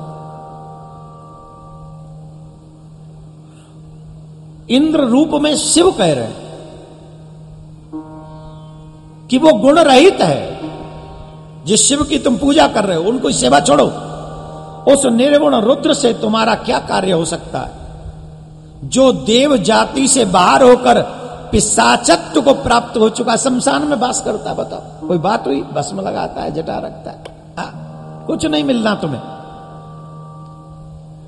अगर तुम्हें पूजा करनी है तो मुझे स्वर्ग के पति की स्वर्ग के राजा की देवताओं के राजा की सेवा करो। देखो मैं तुम्हारा कल्याण कर दूँगा तुम जो चाहोगे सो दे दूँगा। अच्छा कल्पना करो उपमन्यु बालक की जगह है इंद्र तुम्हारे सामने आ जाते तो? क्या मांगते साहब? और वो कहते शिव जी की पूजा छोड़ो हमारी पूजा करो, क्या करते? जवाब तो दे दो। हैं? अच्छा जब आप ही दे दो साहब, क्या स्वर्ग में कितने दिन रखोगे हमें? तुरंत नियत बदल लेते। बदलते कि नहीं? एक सेकंड नहीं लगता। लगता? यहाँ तो इस देश में एक व्यक्ति के कहने से, एक वीडियो देखने से हम भगवान बदल लेते, भगवान छोड़ो, धर्म बदल लेते। भगवान की तो बात ही छोड़ो, धर्म बदल लेते साहब ये कहते हमें भगवान नहीं मिला। कैसे मिलेगा भगवान तुम्हें? किया क्या है भगवान को पाने लायक? कोई गुण है? रामायण में निष्ठा नहीं गीता में निष्ठा नहीं भागवत में निष्ठा नहीं शिव पुराण में निष्ठा नहीं वेद में निष्ठा नहीं उपनिषद में निष्ठा नहीं शास्त्रों में निष्ठा नहीं संतों में निष्ठा नहीं गुरु माँ गुरु में निष्ठा नहीं माँ बाप में निष्ठा नहीं और कहते हो भगवान नहीं मिलते है जो कहते धर्म बदल बदल ले वहाँ मिल जाए तो गारंटी है वहाँ तो और ज़ोर से मार पड़ेगी बदल ले बोले वहाँ तो भगवान नाम की चीज़ ही नहीं है तो जो चीज़ होगी वो भी तो चाहिए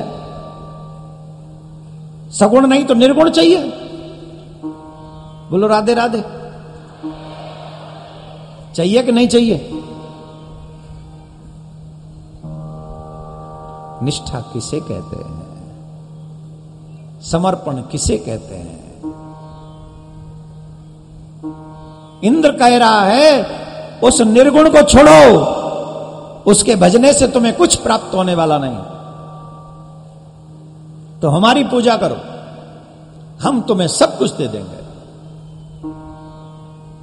नंदीश्वर बोले, यह सुनकर पंचाक्षर मंत्र का जाप करते हुए यह बालक अपने धर्म में विघ्न उत्पन्न करने के लिए उनको आया हुआ जानकर उस उपमन्यु ने देखा कि ये तो व्यक्ति, ये जो इंद्र है, ये मेरी तपस्या में विघ्न पहुँचाने आया। ये समझ गए। उपमन्यु बोले शिव निंदा में रत तुमने इस प्रकार।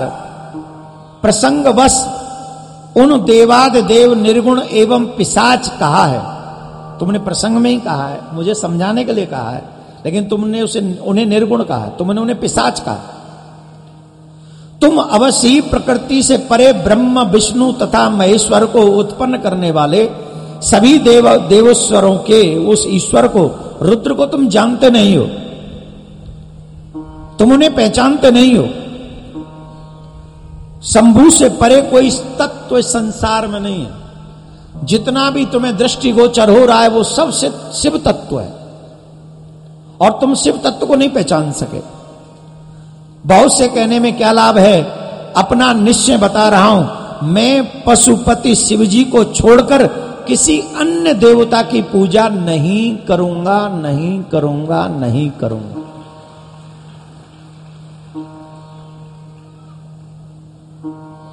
इंद्र सामने है, सामने खड़ा है इंद्र। कह रहा है, वरदान मांग लो। और इंद्र को सामने देखकर भी बालक कह रहे हैं, चाहे तुम जो कहो, मैं तुम्हारी बात नहीं मानूँगा और मैं शिव को छोड़कर किसी की पूजा नहीं करूँगा। मात्र ये निष्ठा। इंद्र के सामने अपना निर्णय दे रहे हैं। एक और बात सुनिए। उन्होंने कहा, निश्चित मैंने मेरे कानों ने शिव की निंदा सुनी है। इसका मतलब है कि मेरे पूर्व जन्म के पाप अधिक होंगे। अपने ईश्वर की निंदा मैंने इन कानों से सुन ली। इसका मतलब है मेरे पाप बहुत होंगे, इसीलिए शिव नहीं आए। और निंदा मेरे कानों में पड़ गई। मेरे ईश्वर की मेरे इष्ट की निंदा मेरे कानों में पड़ी है। तो अब जिन श्रवणों से मैंने इस जन्म में शिव की निंदा सुनी है मैं उस शरीर को ज़िंदा नहीं रखूँगा जीवित नहीं रखूँगा। दृढ़ निश्चय देखो क्या गजब का निर्णय है, है? आजकल के युवा कोई लड़की न मिले तो कहते I can't live without you तुम्हारे बिना मैं ज़िंदा नहीं रह सकता। अरे बाबरे, कितने जन्मों से जिंदे रहते आए हो? इस जन्म में भी रह ही लोगे। क्या झूठ सांच बोलते हो तुम? कौन किसके बिना मरा है? यहाँ अच्छे से अच्छे चले गए, छोड़ गए, सबके बिना सब जी लेते हैं।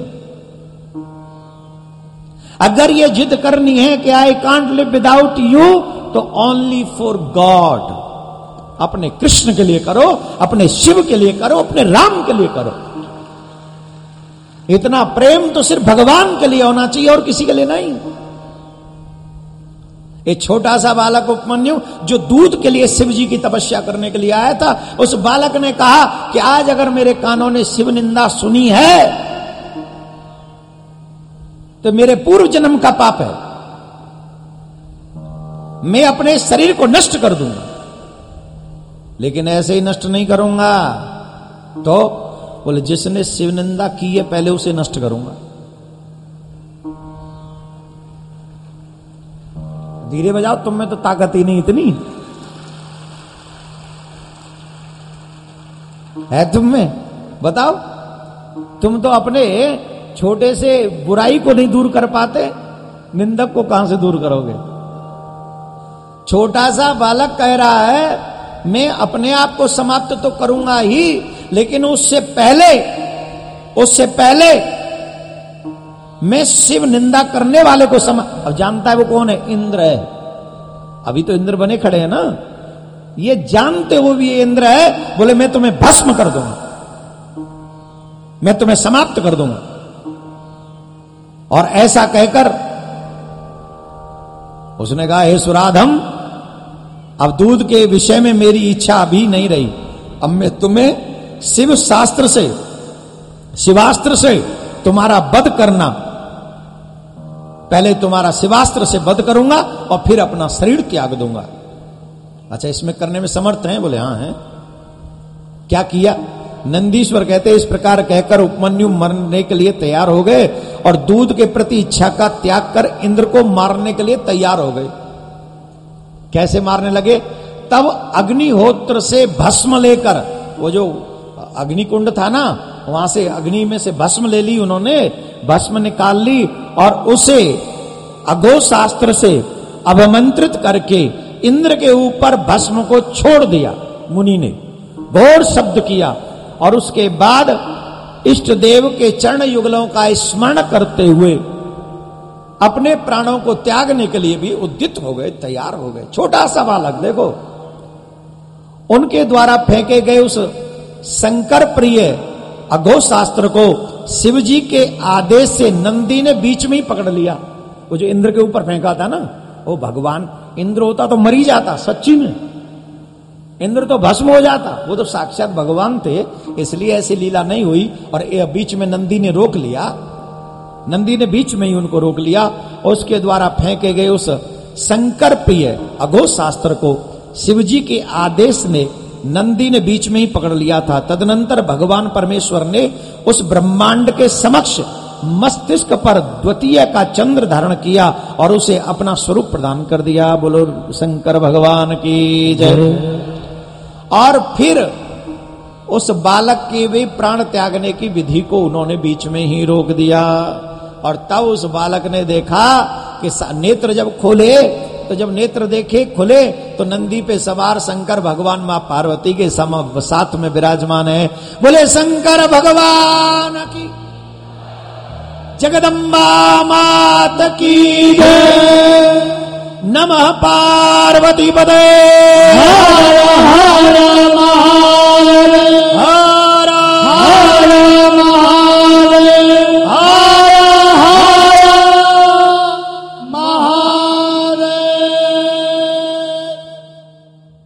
परम पूज्य शांति दूत धर्म रत्न श्री देवकी नंदन ठाकुर जी महाराज के श्री मुख से श्री श्री महापुराण कथा।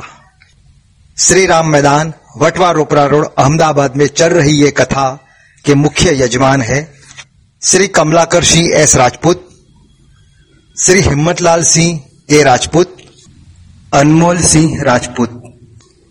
और ये कथा का रेडियो प्रसारण जो आप सुन रहे हैं जिसके सहयोगी है श्री बकुल भाई पटेल मंथन ग्रुप। बिना मन से किया हुआ कोई भी कार्य सिद्ध नहीं होता। मन से किए हुए कार्य सारे सिद्ध होते, ये समझ लो। तो मन से कार्य करो ना। आज भगवान सामने खड़े हैं। भगवान ने कहा, शिव बोले, आज वत्स में तुमसे बड़े प्रसन्न हूँ। तुम्हारे श्रेष्ठ आचरण से प्रसन्न हो गया।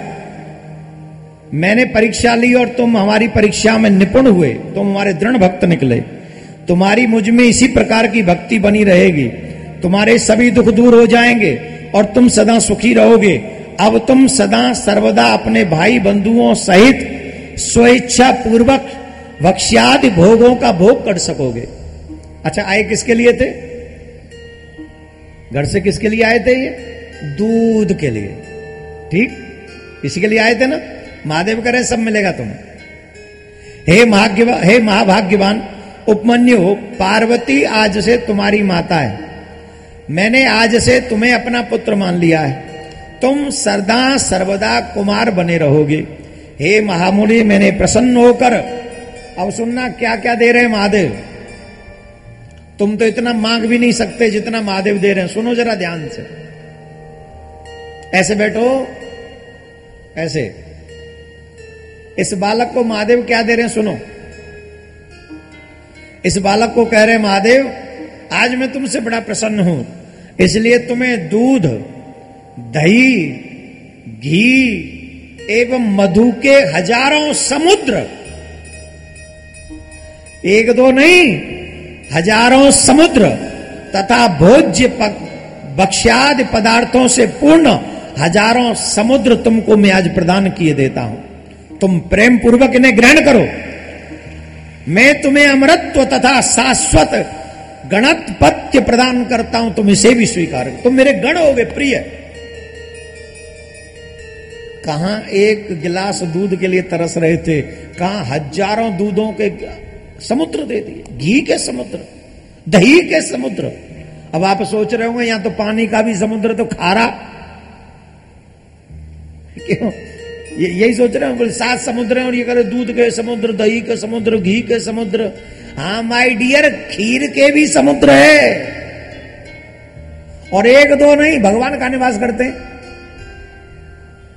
बोलो, बताओ बताओ, भगवान का निवास करते हैं? क्षीर सागर में करते हैं नारायण के? नहीं। क्या बोलते हैं उसे? क्षीर सागर का मतलब क्या? दूध का सागर ही तो है। हमें तुम्हें पानी पीने को नहीं मिलता, इसलिए हम परेशान हैं, हमें कल्पना नहीं कर सकते, दूध का समुद्र होता है। जैसे थैली का दूध मिलता हो, वो क्या जाने कि दूध का भी समुद्र हो सकता है। उसकी अप्रोच तो बोले, एक किलो दूध ही मिल जाए। जी, बहुत है। भगवान प्रसन्न हो तो ब्रह्मांड का हर सुख तुम्हें प्रदान कर सकते हैं। जिसको तुम सोच नहीं सकते, वो भगवान तुम्हें दे देते हैं। भगवान तुम्हें वो दे सकते हैं। दे दिए। मैं महादेव, तुम्हारा पिता हुआ। ये जगदम्बा तुम्हारी माता हुई।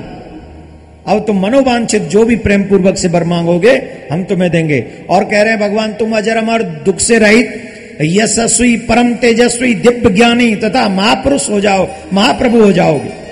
इसके बाद प्रसन्न चित शिव जी ने उनको घोर तप का स्मरण कर पुनः मुनि उपमन्यु को दस दिव्य वरदान दिए। और वो दस दिव्य वरदान कौन है?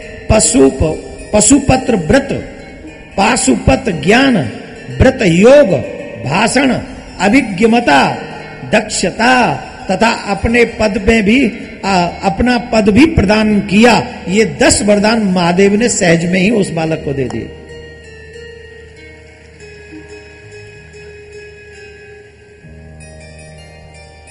दूध का स्वाद उत्पन्न करने वाले समुद्र ने स्वयं उठकर एकत्र पिंड पिंडीभूत और अनस्वर क्षीर समुद्र उसे प्रदान कर दिया। अपने सागर प्रकट हो गया। पिंडीभूत पकड़ा दिया, बोले, ये लो, जब चाहो, जो चाहो, खाओ, पियो, आनंद करो। हा हा हा। भगवान बोले, और भी कोई वरदान चाहिए तो मांग लो। हम तुम पर बड़े प्रसन्न हैं। जो चाहिए सो मांग लो। वो बालक कहता, अब अगर कुछ देना है तो नाथ, बस एक ही कृपा करो। प्रसीद देव देवे स प्रसीद परमेश्वर। स्वभक्ति दे परमाम दिव्य व्यवचारिणी। हे देवेश, प्रसन्न है परमेश्वर। अगर आप मुझ पर प्रसन्न है तो अपनी दिव्य परम चिरस्थायिनी भक्ति मुझे प्रदान कर दो। एक क्षण भी मैं आपकी भक्ति से दूर ना हूँ, ऐसी कृपा मेरे ऊपर आप कर दो। आपकी बड़ी कृपा होगी।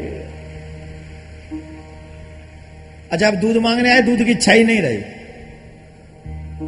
भगवान शिव ने जो मांगा जो मांग बाबा ने दिया वो उसके प्रति लालसा भी नहीं रही। बाबा ने अजर अमर कर दिया। हमेशा कुमार ही बनो रहोगे सफ़ेद दाढ़ी नहीं आएगी तुम्हारी बूढ़े नहीं होगे कुमार बने रहोगे।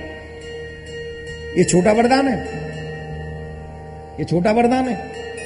जैसे ही पचास के बाद जाने लगते हैं तो झुरियाँ पड़ जाती हैं जो कहा, "ए, कुछ हो जाए तो आ जाए। अभी एक जन कह रहे हैं, दो सौ साल उम्र हो जाएगी, कल ले दो सौ साल में तो घर वाले ही जहर दे के मार देंगे। हाँ बोले, ये मर रहा नहीं है, हमें कुछ मिलना नहीं है।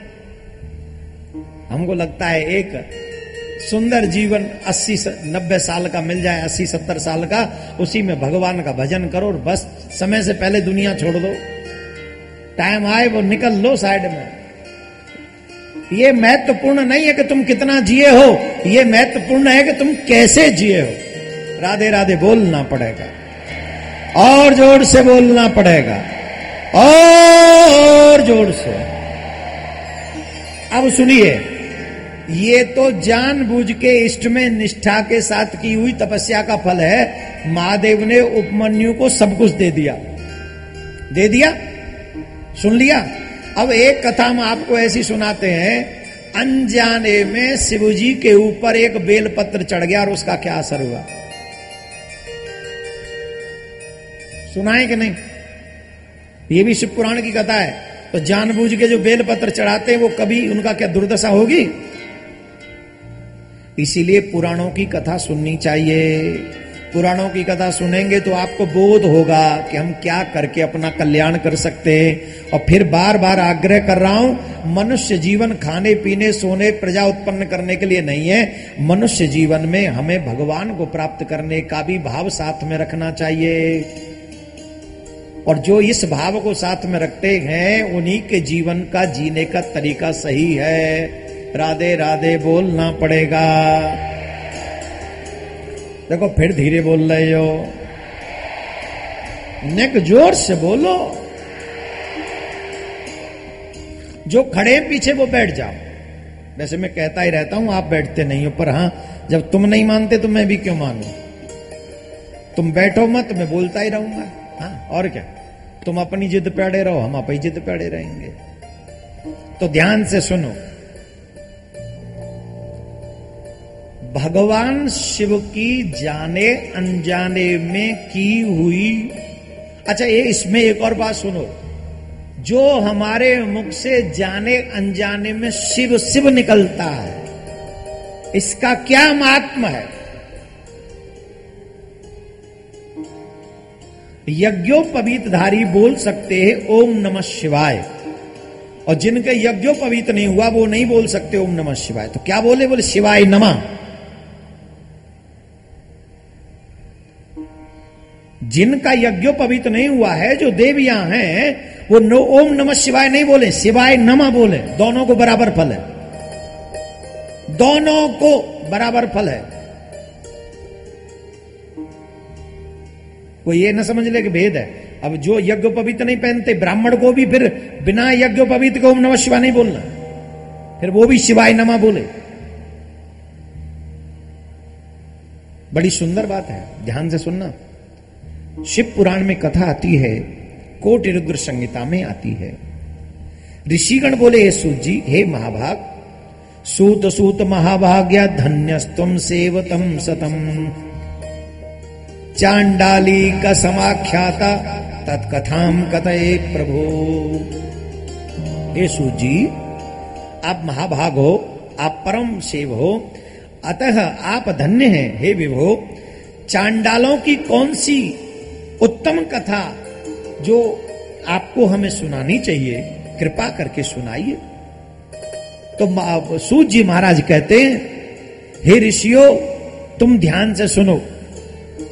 एक चांडाली अनजाने में शिव पूजन से उसका कल्याण कैसे हुआ, ये कथा मैं तुम्हें विधि पूर्वक सुनाता हूँ, ध्यान से सुनना। एक सोमनी नाम की युवती, जिसने एक ब्राह्मण कुल में जन्म लिया था, उसने उसके पिता ने ब्राह्मण पुत्र से उसका विधिवत विवाह संपन्न करा दिया था। वो बड़ी रूप यौवना थी, बड़ी सुंदर थी वो, यौवना थी, सुंदर थी। तदनंतर नवीन यौवन सालिनी वह उत्तम व्रत वाली सौमिनी पति को प्राप्त करके और पति उसे प्राप्त करके दोनों बड़े प्रसन्न रहा करते थे। बड़े आनंद में थे, दोनों ही अच्छे थे, दोनों धर्म संपन्न थे। दोनों एक दूसरे का संग पाकर बड़े प्रसन्न हो गए थे, बहुत प्रसन्न हो गए थे वो। पर विधाता कब क्या कर दे, कौन जाने? विधाता कौन से समय में कौन सी लीला करेगा, कोई नहीं जानता। एक विचित्र घटना घट गई। वो कौन सी? युवावस्था विशेषेण बभूव व्यवचारिणी। उसके पति को कोई रोग लग गया। कोई बड़ा रोग लग गया। और उस रोग के लग जाने पर युवा अवस्था में वो स्त्री जो थी, सौमिनी, वो विधवा हो गई।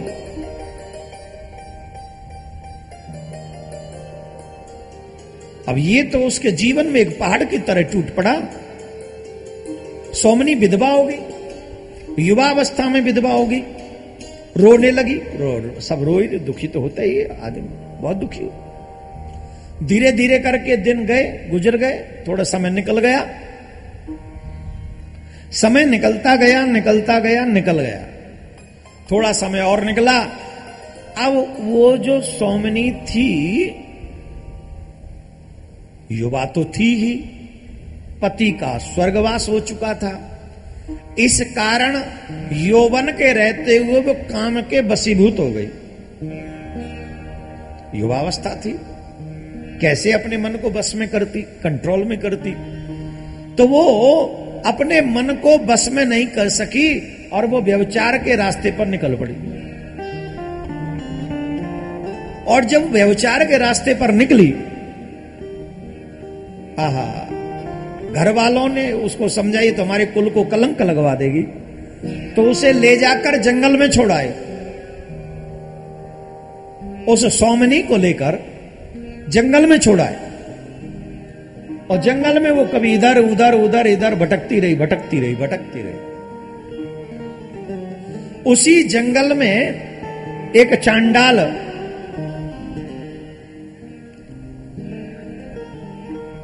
उसने देखा कि जंगल में एक स्त्री अकेली भटक रही है।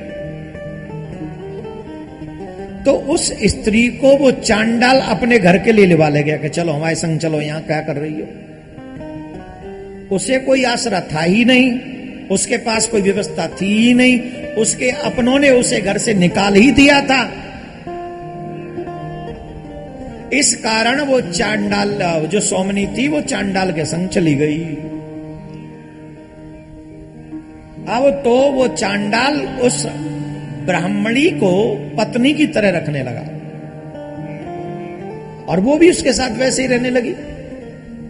अब यहाँ एक और बात हुई, वहाँ वन में कुछ खाने पीने को अधिक कुछ अच्छा था नहीं।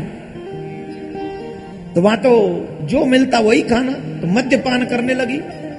मांस खाने, देखो ब्राह्मण कुल में जन्म लेके क्या हाल हो गया? क्या हाल हो गया? पतन होता है तो इस लेवल का होता है। और पतन के रास्ते पे चलने वाला व्यक्ति कहता है, नहीं आई एम नॉट रॉन्ग आप गलत कर्म करने वाले व्यक्ति को कहो, आप गलत कर रहे हो तो वो उदाहरण देके समझा देगा कि नहीं, आप गलत हो, हम सही हमारी हमारी स्वतंत्रता पर आप जो है उंगली नहीं उठा सकते। आज़ादी का मतलब समाज को गलत रास्ते पे ले जाना नहीं है। आज़ादी का मतलब किसी की मर्यादाओं को भंग करना नहीं। समाज की पवित्रता को नष्ट करने का मतलब आज़ादी नहीं हो सकता। आप जिस समाज में रहते हो समाज की रिस्पॉन्सिबिलिटी भी आपकी है। आप उतने आज़ाद होइए जिससे तुम्हारा समाज गलत ना हो और गलत रास्ते पर न जाए। इतने आज़ादी में कोई बुराई नहीं, लेकिन तुम्हारे किसी आचरण से समाज गलत होता हो तो ऐसी आज़ादी किसी काम की नहीं। स्वतंत्रता के नाम पर फ्रीडम और स्पीच के नाम पर, हम लोग कुछ भी नहीं कर सकते। गलत कर्म करने का परिणाम गलत होगा ही, आज नहीं तो कल होगा ही। अब सुनो क्या हुआ? वो मद्यपान करने लगी। वो मांस खाने लगी। अब एक दिन वो चांडाल कहीं बाहर चला गया था, कहीं निकल गया था। आंधी आ रही थी, बारिश पड़ रही थी। काले काले बादल छाए हुए थे। तड़ातड़ तड़ातड़ बिजली चमक रही थी। बहुत तेज चमक रही थी। अब अचानक से उसे भूख लगी। सोमनी को भूख लगी और भूख जब लगी तो मदिरा पान उसने करी रखा था। मदिरा पान किया जम के और मदिरा पान करके हाथ में गढ़साले के उसने बकरियाँ पाली हुई थी। बकरियाँ, बछड़े आदि वहाँ उसी उसमें थी। तो उसके मन में आया, चलो एक बकरा काट के खा लेते। मदिरा पान कर रखी थी, अंधेरा हो रहा था, बारिश पड़ रही थी। बकरे को काटने के लिए गई। अंधेरे में बकरे का सर पकड़ा और धड़ाम से उस पर चला दिया गड़सा, और गड़सा चलाकर वो कट गया और उसे लेके जा रही थी तो बिजली चमकी।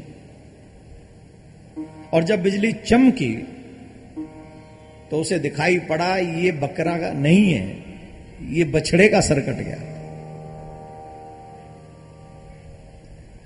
ये गाय के बछड़े का सर कट गया। तो उसके मुँह से तीन बार शब्द निकला शिव शिव शिव उसने अपनी गलती स्वीकार कर ली। मतलब उसे लगा कि ये क्या हो गया? जैसे आश्चर्य में नहीं कहते थे, अरे राम राम राम। ऐसे बोलते ना, शिव शिव शिव। जानबूझ के नहीं, निष्ठा से नहीं लिया उसने। अरे, शिव शिव शिव शिव, ये क्या हो गया?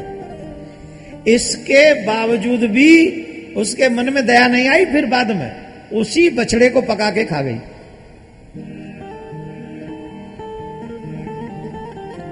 उसी बछड़े को पका करके सोमनी खा गई।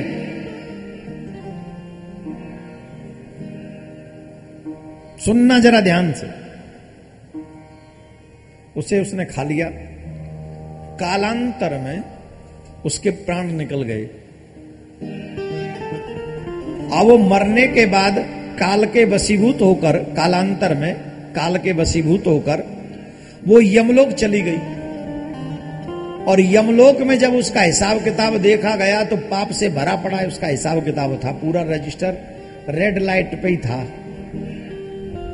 कहीं कोई ग्रीन सिग्नल नहीं मिल रही थी। तो पहले तो यमपुरी में उसकी सेवा हुई। जैसी जैसी होनी चाहिए थी। आज हम सोच के आए थे, आपको नरकों का वर्णन करके सुनाएँगे, कौन व्यक्ति पाप करके कहाँ जाता है। तो आज हमें लग नहीं रहा कि हम सुना पाएँगे, पर कोई बात नहीं, अगर आज बच गए तो कल सुना देंगे। आज अगर रह गए तो कल सुनाएँगे।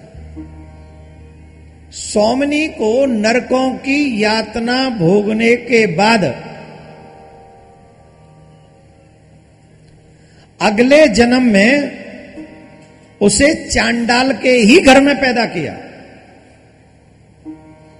एक एक शब्द सुनना, समझ में आएगी बात।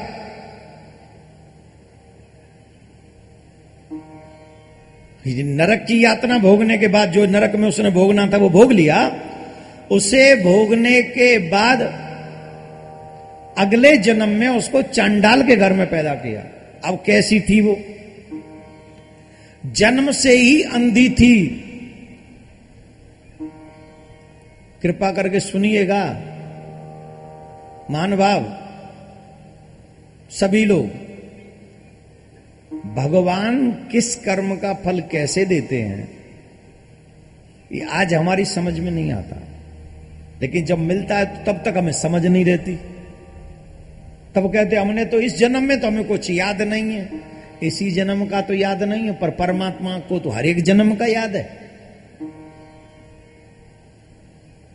कई लोगों की याददाश्त कमज़ोर होती है, वो जल्दी भूल जाते हैं। और कईयों की याददाश्त बड़ी शार्प रहती भूलते ही नहीं। तो परमात्मा की बुद्धि इतनी शार्प है, वो भूलता नहीं कुछ भी कि तुमने हज़ारों जन्म पहले क्या किया था, वो भी याद है उसे।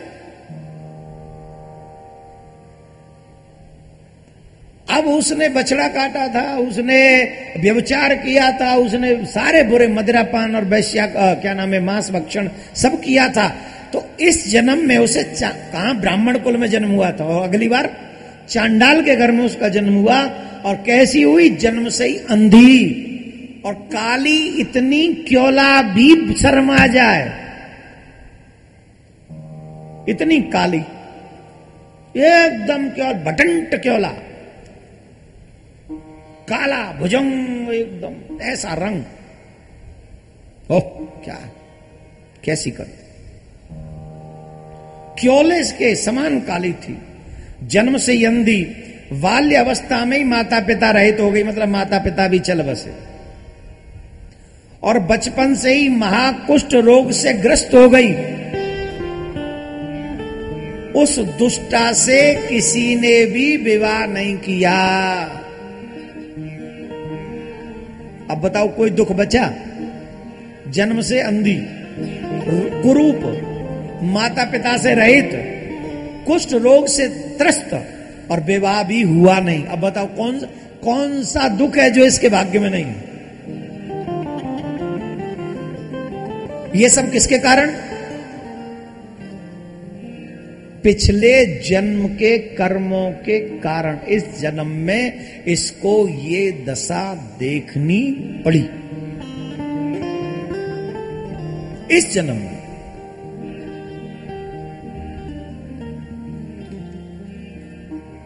ऐसे इसका जीवन व्यतीत हो रहा था। भिक्षा मांगती थी। इसके बाद वह अंधी चांडाली भूख से पीड़ित एवं दीन हो लाठी हाथ में लेकर जहाँ तहां डोलती फिरती थी, मांगा करती थी, कहीं झूठन मिल जाती थी, उसी को खा लिया करती थी। अपने पेट की ज्वाला शांत किया करती थी। इस प्रकार महान कष्ट से वो अपनी जीवन को बिता रही थी, जैसे तैसे काट रही थी। किसी समय उस चांडालनी को यह ज्ञात हुआ कि आगे आने वाले शिव तिथि पे मतलब शिव चतुर्दशी शिवरात्रि जिसे हम लोग कहते हैं। उसे ज्ञात हुआ कि शिव तिथि में बड़े बड़े लोग गौकर्ण क्षेत्र में इकट्ठे होंगे। और गौकर्ण क्षेत्र में शिव भक्त इकट्ठे होंगे तो उसके मन में एक लालच आया कि जहाँ शिव भक्त इकट्ठे होंगे, अगर मैं वहाँ चलूँ तो शिव भक्त कुछ न कुछ तो मेरे खाने के लिए व्यवस्था कर ही देंगे। तो दो चार दिन तो कम से कम ढंग से खाने को मिलेगा।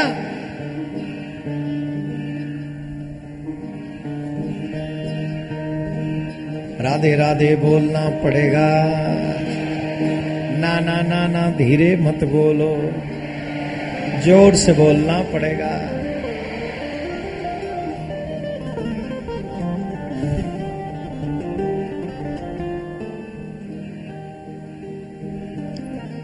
गौकर्ण क्षेत्र में शिव जी की उपासना करने नहीं गई थी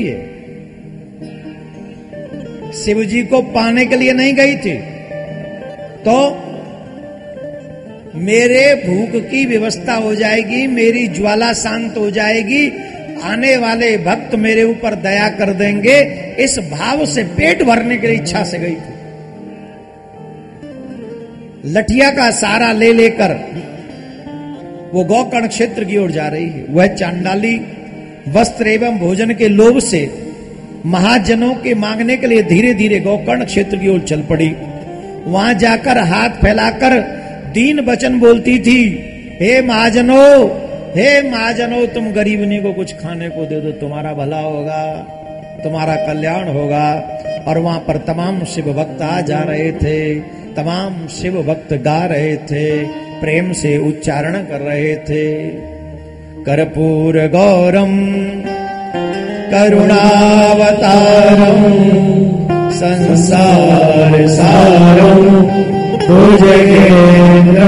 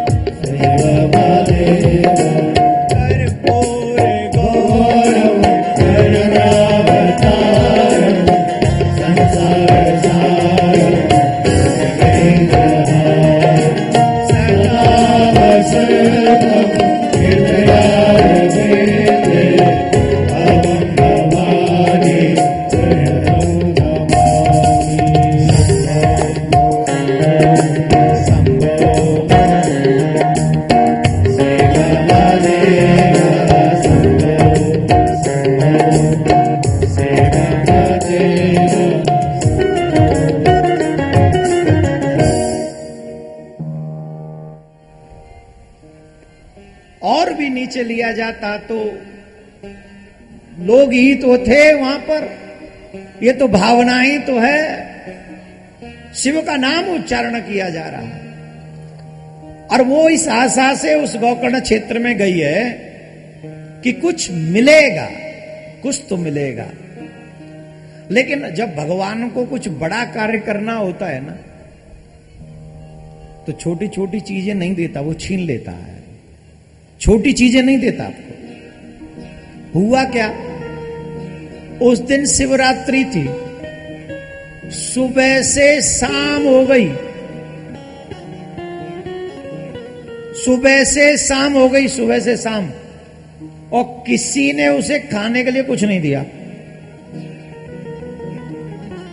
सुबह से शाम हो गई और किसी ने उसे खाने के लिए कुछ भी कुछ भी नहीं दिया।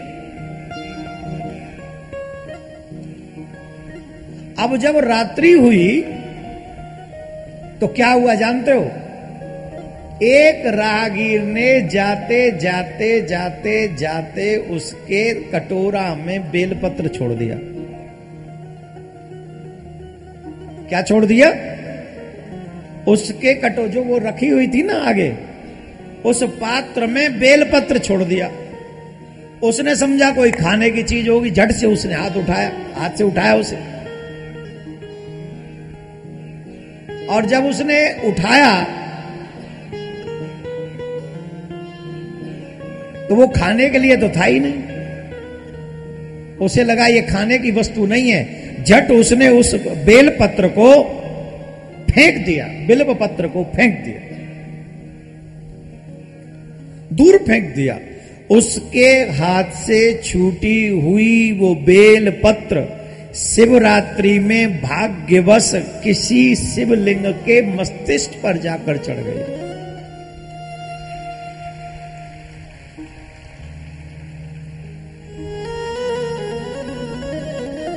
शिव जी के मस्तिष्क पर जा चाहकर नहीं, अनचाहे शिवरात्रि का व्रत हुआ,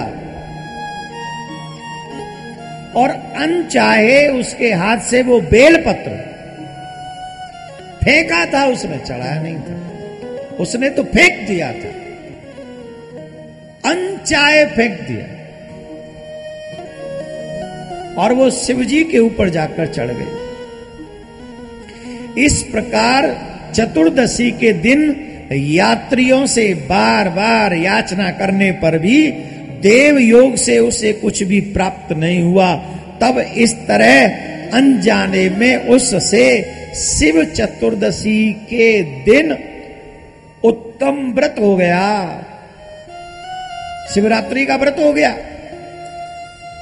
और आनंददायक अच्छा खाने को नहीं मिला तो भूख भूख लग रही होगी तो नींद तो आएगी नहीं। आएगी? आएगी। जागरण भी हो गया। पेट में कुछ था ही नहीं तो जागरण भी। शिवरात्रि के व्रत के समय बहुत ज़्यादा ज़रूरी है कि हम रात्रि में जागरण भी करें, यही उत्तम व्यवस्था है उसकी क्या लोग रात्रि में सो जाते हैं? व्रत तो करते, पर सो जाते हैं। प्रयास करना चाहिए रात्रि में, शिवरात्रि के दिन व्रत करते हुए रात्रि में हो सके तो शिवाभिषेक करना चाहिए, चारों पहरों का अभिषेक करना चाहिए। बहुत सुंदर फल देने वाला है शिवरात्रि का व्रत।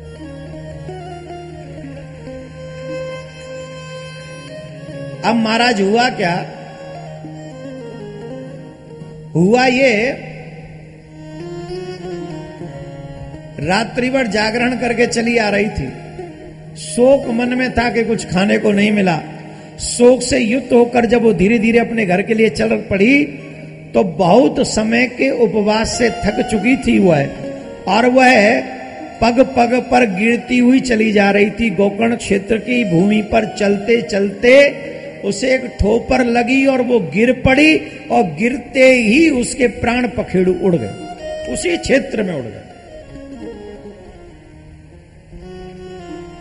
वाह भाई, कलयुग के लोगों ताली बजा रहे उसके प्राण निकलने पे।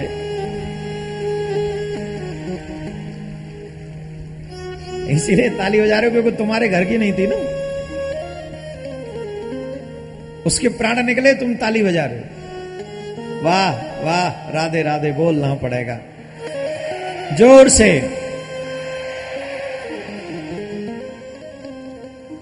जैसे ही प्राण निकले उसके, उसने शिवजी की कृपा से परम पद प्राप्त कर लिया। शिवजी के गण उसे विमान में बिठाल कर शीघ्र शिवजी के गण आए उसे लेने के लिए। और शिवजी के गण आकर उस चांडालनी को अपने विमान में बिठाल कर उस चांडालनी को शिवलोक में ले गए। बोले, शंकर भगवान की जय। शंकर भगवान की जय। हे ब्राह्मणों, पूर्व जन्म में इस व्यवचारणी स्त्री ने अज्ञान में, अब एक प्रश्न ये उठता है। एक प्रश्न यह है तीर्थ स्थान में भी बिना सत्कर्म के पहुँचा नहीं जा सकता। जैसे आप शिव पुराण की कथा में आकर बैठे हैं, इसमें भी एक श्रेष्ठ कर्म है। बिना श्रेष्ठ कर्म के आप यहाँ नहीं आ सकते। जब तक आपके पूर्व जन्म के सत्कर्मों का सपोर्ट आपको नहीं मिलेगा तब तक आप इस जगह पर कथा सुनने नहीं आ सकते। आप किसी तीर्थ में नहीं जा सकते। आप गुरु का सानिध्य प्राप्त नहीं कर सकते। आप भजन नहीं कर सकते। तो ऐसा कौन सा पुण्य हो गया था? ऐसा कौन सा सुकृत हो गया था? इस चांडालनी से जिसके कारण ये चांडाली पवित्र तीर्थ गोकर्ण क्षेत्र में पहुँच गई। ऐसा क्या हो गया था? कोई तो सत्कर्म बना होगा। तो हे मेरे प्यारे श्रोताओं, ध्यान से सुनना। जिस समय पूर्व जन्म में जब ये सोमनी थी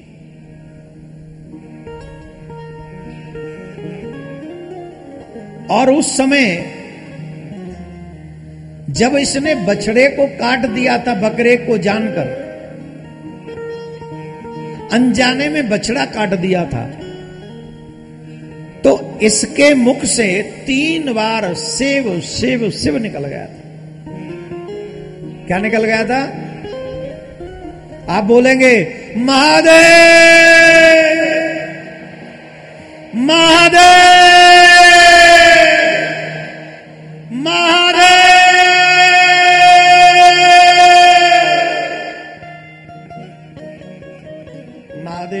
हैं। जो मनुष्य एक बार महादेव कहता है, मैं उसके प्रेम के बंधन में बंध जाता हूँ। और जब वो तीन बार महादेव महादेव कहता है, मैं उसका ऋणी हो जाता हूँ, उसका ऋणी हो जाता हूँ।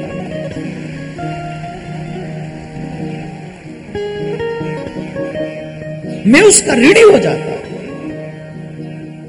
आपने तीन बार महादेव महादेव, वो भी कहा? शिव पुराण में बैठकर कहा ये चांडाली जिसने बछड़े को मार दिया था, अनजाने में शिवरात्रि का व्रत किया था, अनजाने में जानबूझ के नहीं, अनजाने में इसने शिवरात्रि और जानबूझ के बेलपत्र भी नहीं चढ़ाया था। जानबूझ के इसने बेलपत्र भी नहीं चढ़ाया था। बेलपत्र खाने की वस्तु नहीं है, इसलिए इसने फेंक दिया। और वो जब फेंक दिया था तो वो महाबलेश्वर के दिव्य स्थान को प्राप्त कर गई।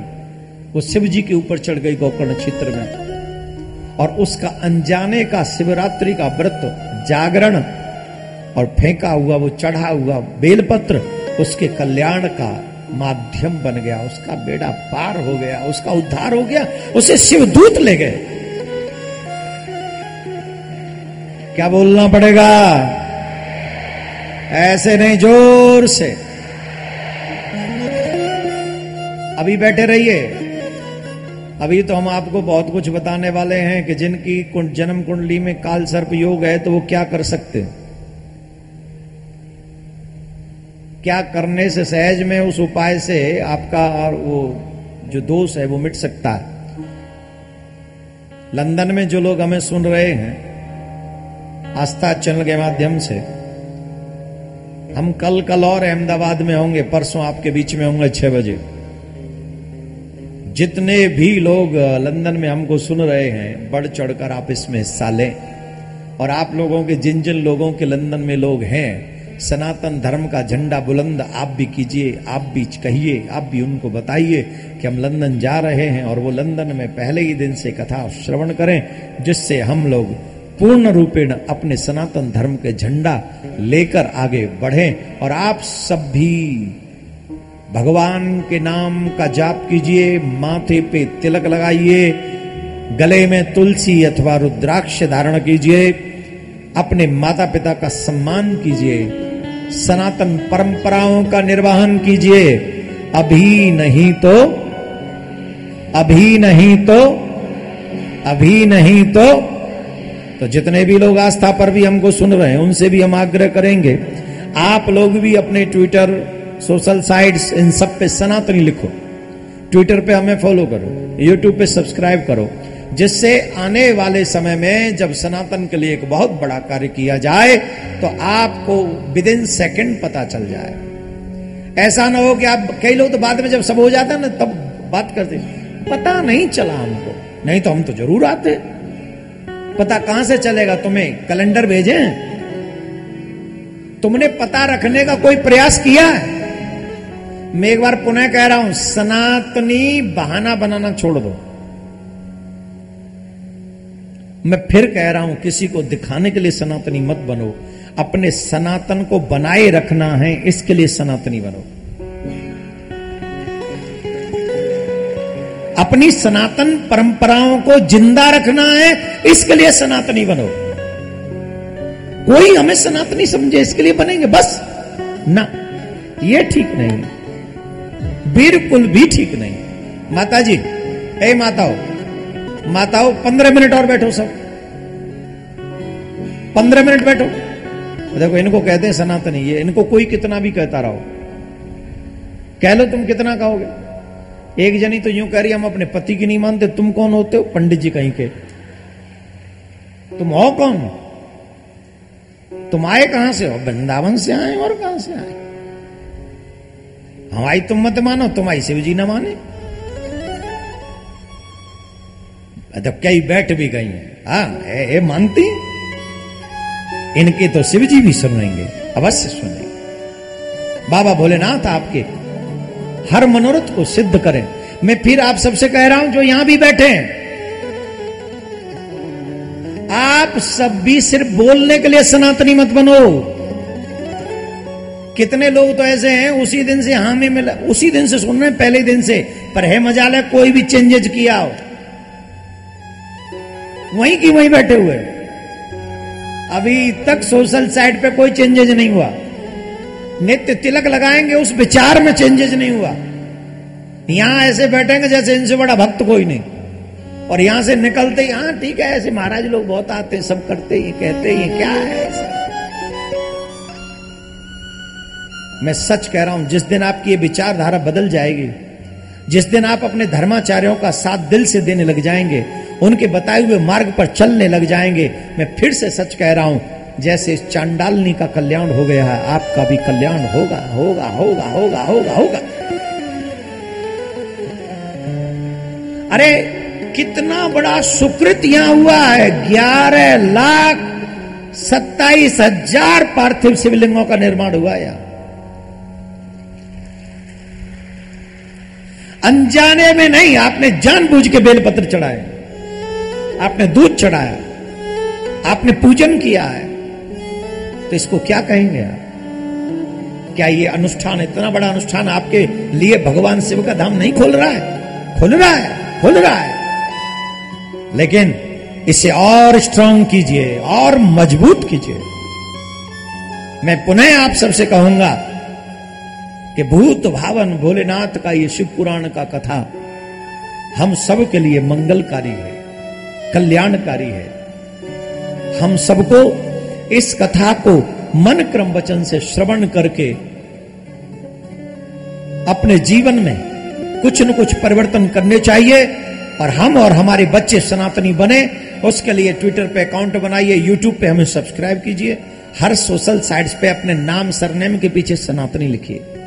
और जो कृष्ण जन्मभूमि के लिए हम करने जा रहे हैं, उस उस सब में आप हमारा साथ दीजिए। फिर कह रहा हूँ, अभी नहीं तो कभी नहीं। ये चांस है, ये टाइम भी है और धर्म भी है अपने कृष्ण के लिए। हमें अब मुखर होकर अपनी आवाज़ उठानी चाहिए। हम आपसे ऐसा मानते हैं और आप हमारा साथ देंगे। गुजराती भाई बहन हमारा साथ देंगे। सच्चे सनातनी हमारा साथ देंगे। ऐसा हम भाव रखते बोलो राधे राधे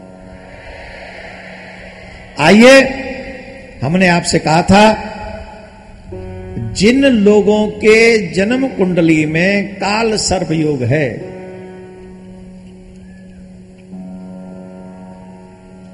उनको काल सर्प योग से बचने का जो मार्ग है, जो उपाय है, वो हम आपको बताएँगे। पहले हमारे मध्य में भगवान पधार रहे हैं।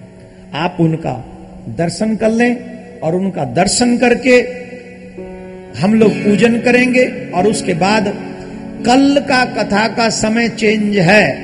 कल कितने बजे से कथा? ज़ोर से बोलिए। और कल हमारे छोटे भैया ठीक तीन बजे हमारे बीच में होंगे, हमारे साथ होंगे। और वो भी सनातन यात्रा में अपनी सहभागिता निभाने के लिए कल यहाँ रहे हैं। तो आप लोग कल दो बजे ही इस स्थान को फुल कर दीजिएगा, जिससे उन्हें भी लगे कि वो ऐसे ही नहीं, सनातन का चकाचक होने जा रहा है। बोलो, राधे राधे। परम पूज्य शांति दूत धर्म रत्न श्री देवकी नंदन ठाकुर जी महाराज के श्री मुख से श्री श्री महापुराण कथा। श्री राम मैदान, वटवा रोपरा रोड, अहमदाबाद में चल रही ये कथा के मुख्य यजमान है श्री कमलाकर सिंह एस राजपूत, श्री हिम्मतलाल सिंह के राजपूत, अनमोल सिंह राजपूत। और ये कथा का रेडियो प्रसारण जो आप सुन रहे हैं, जिसके सहयोगी है श्री बकुल भाई पटेल मंथन ग्रुप।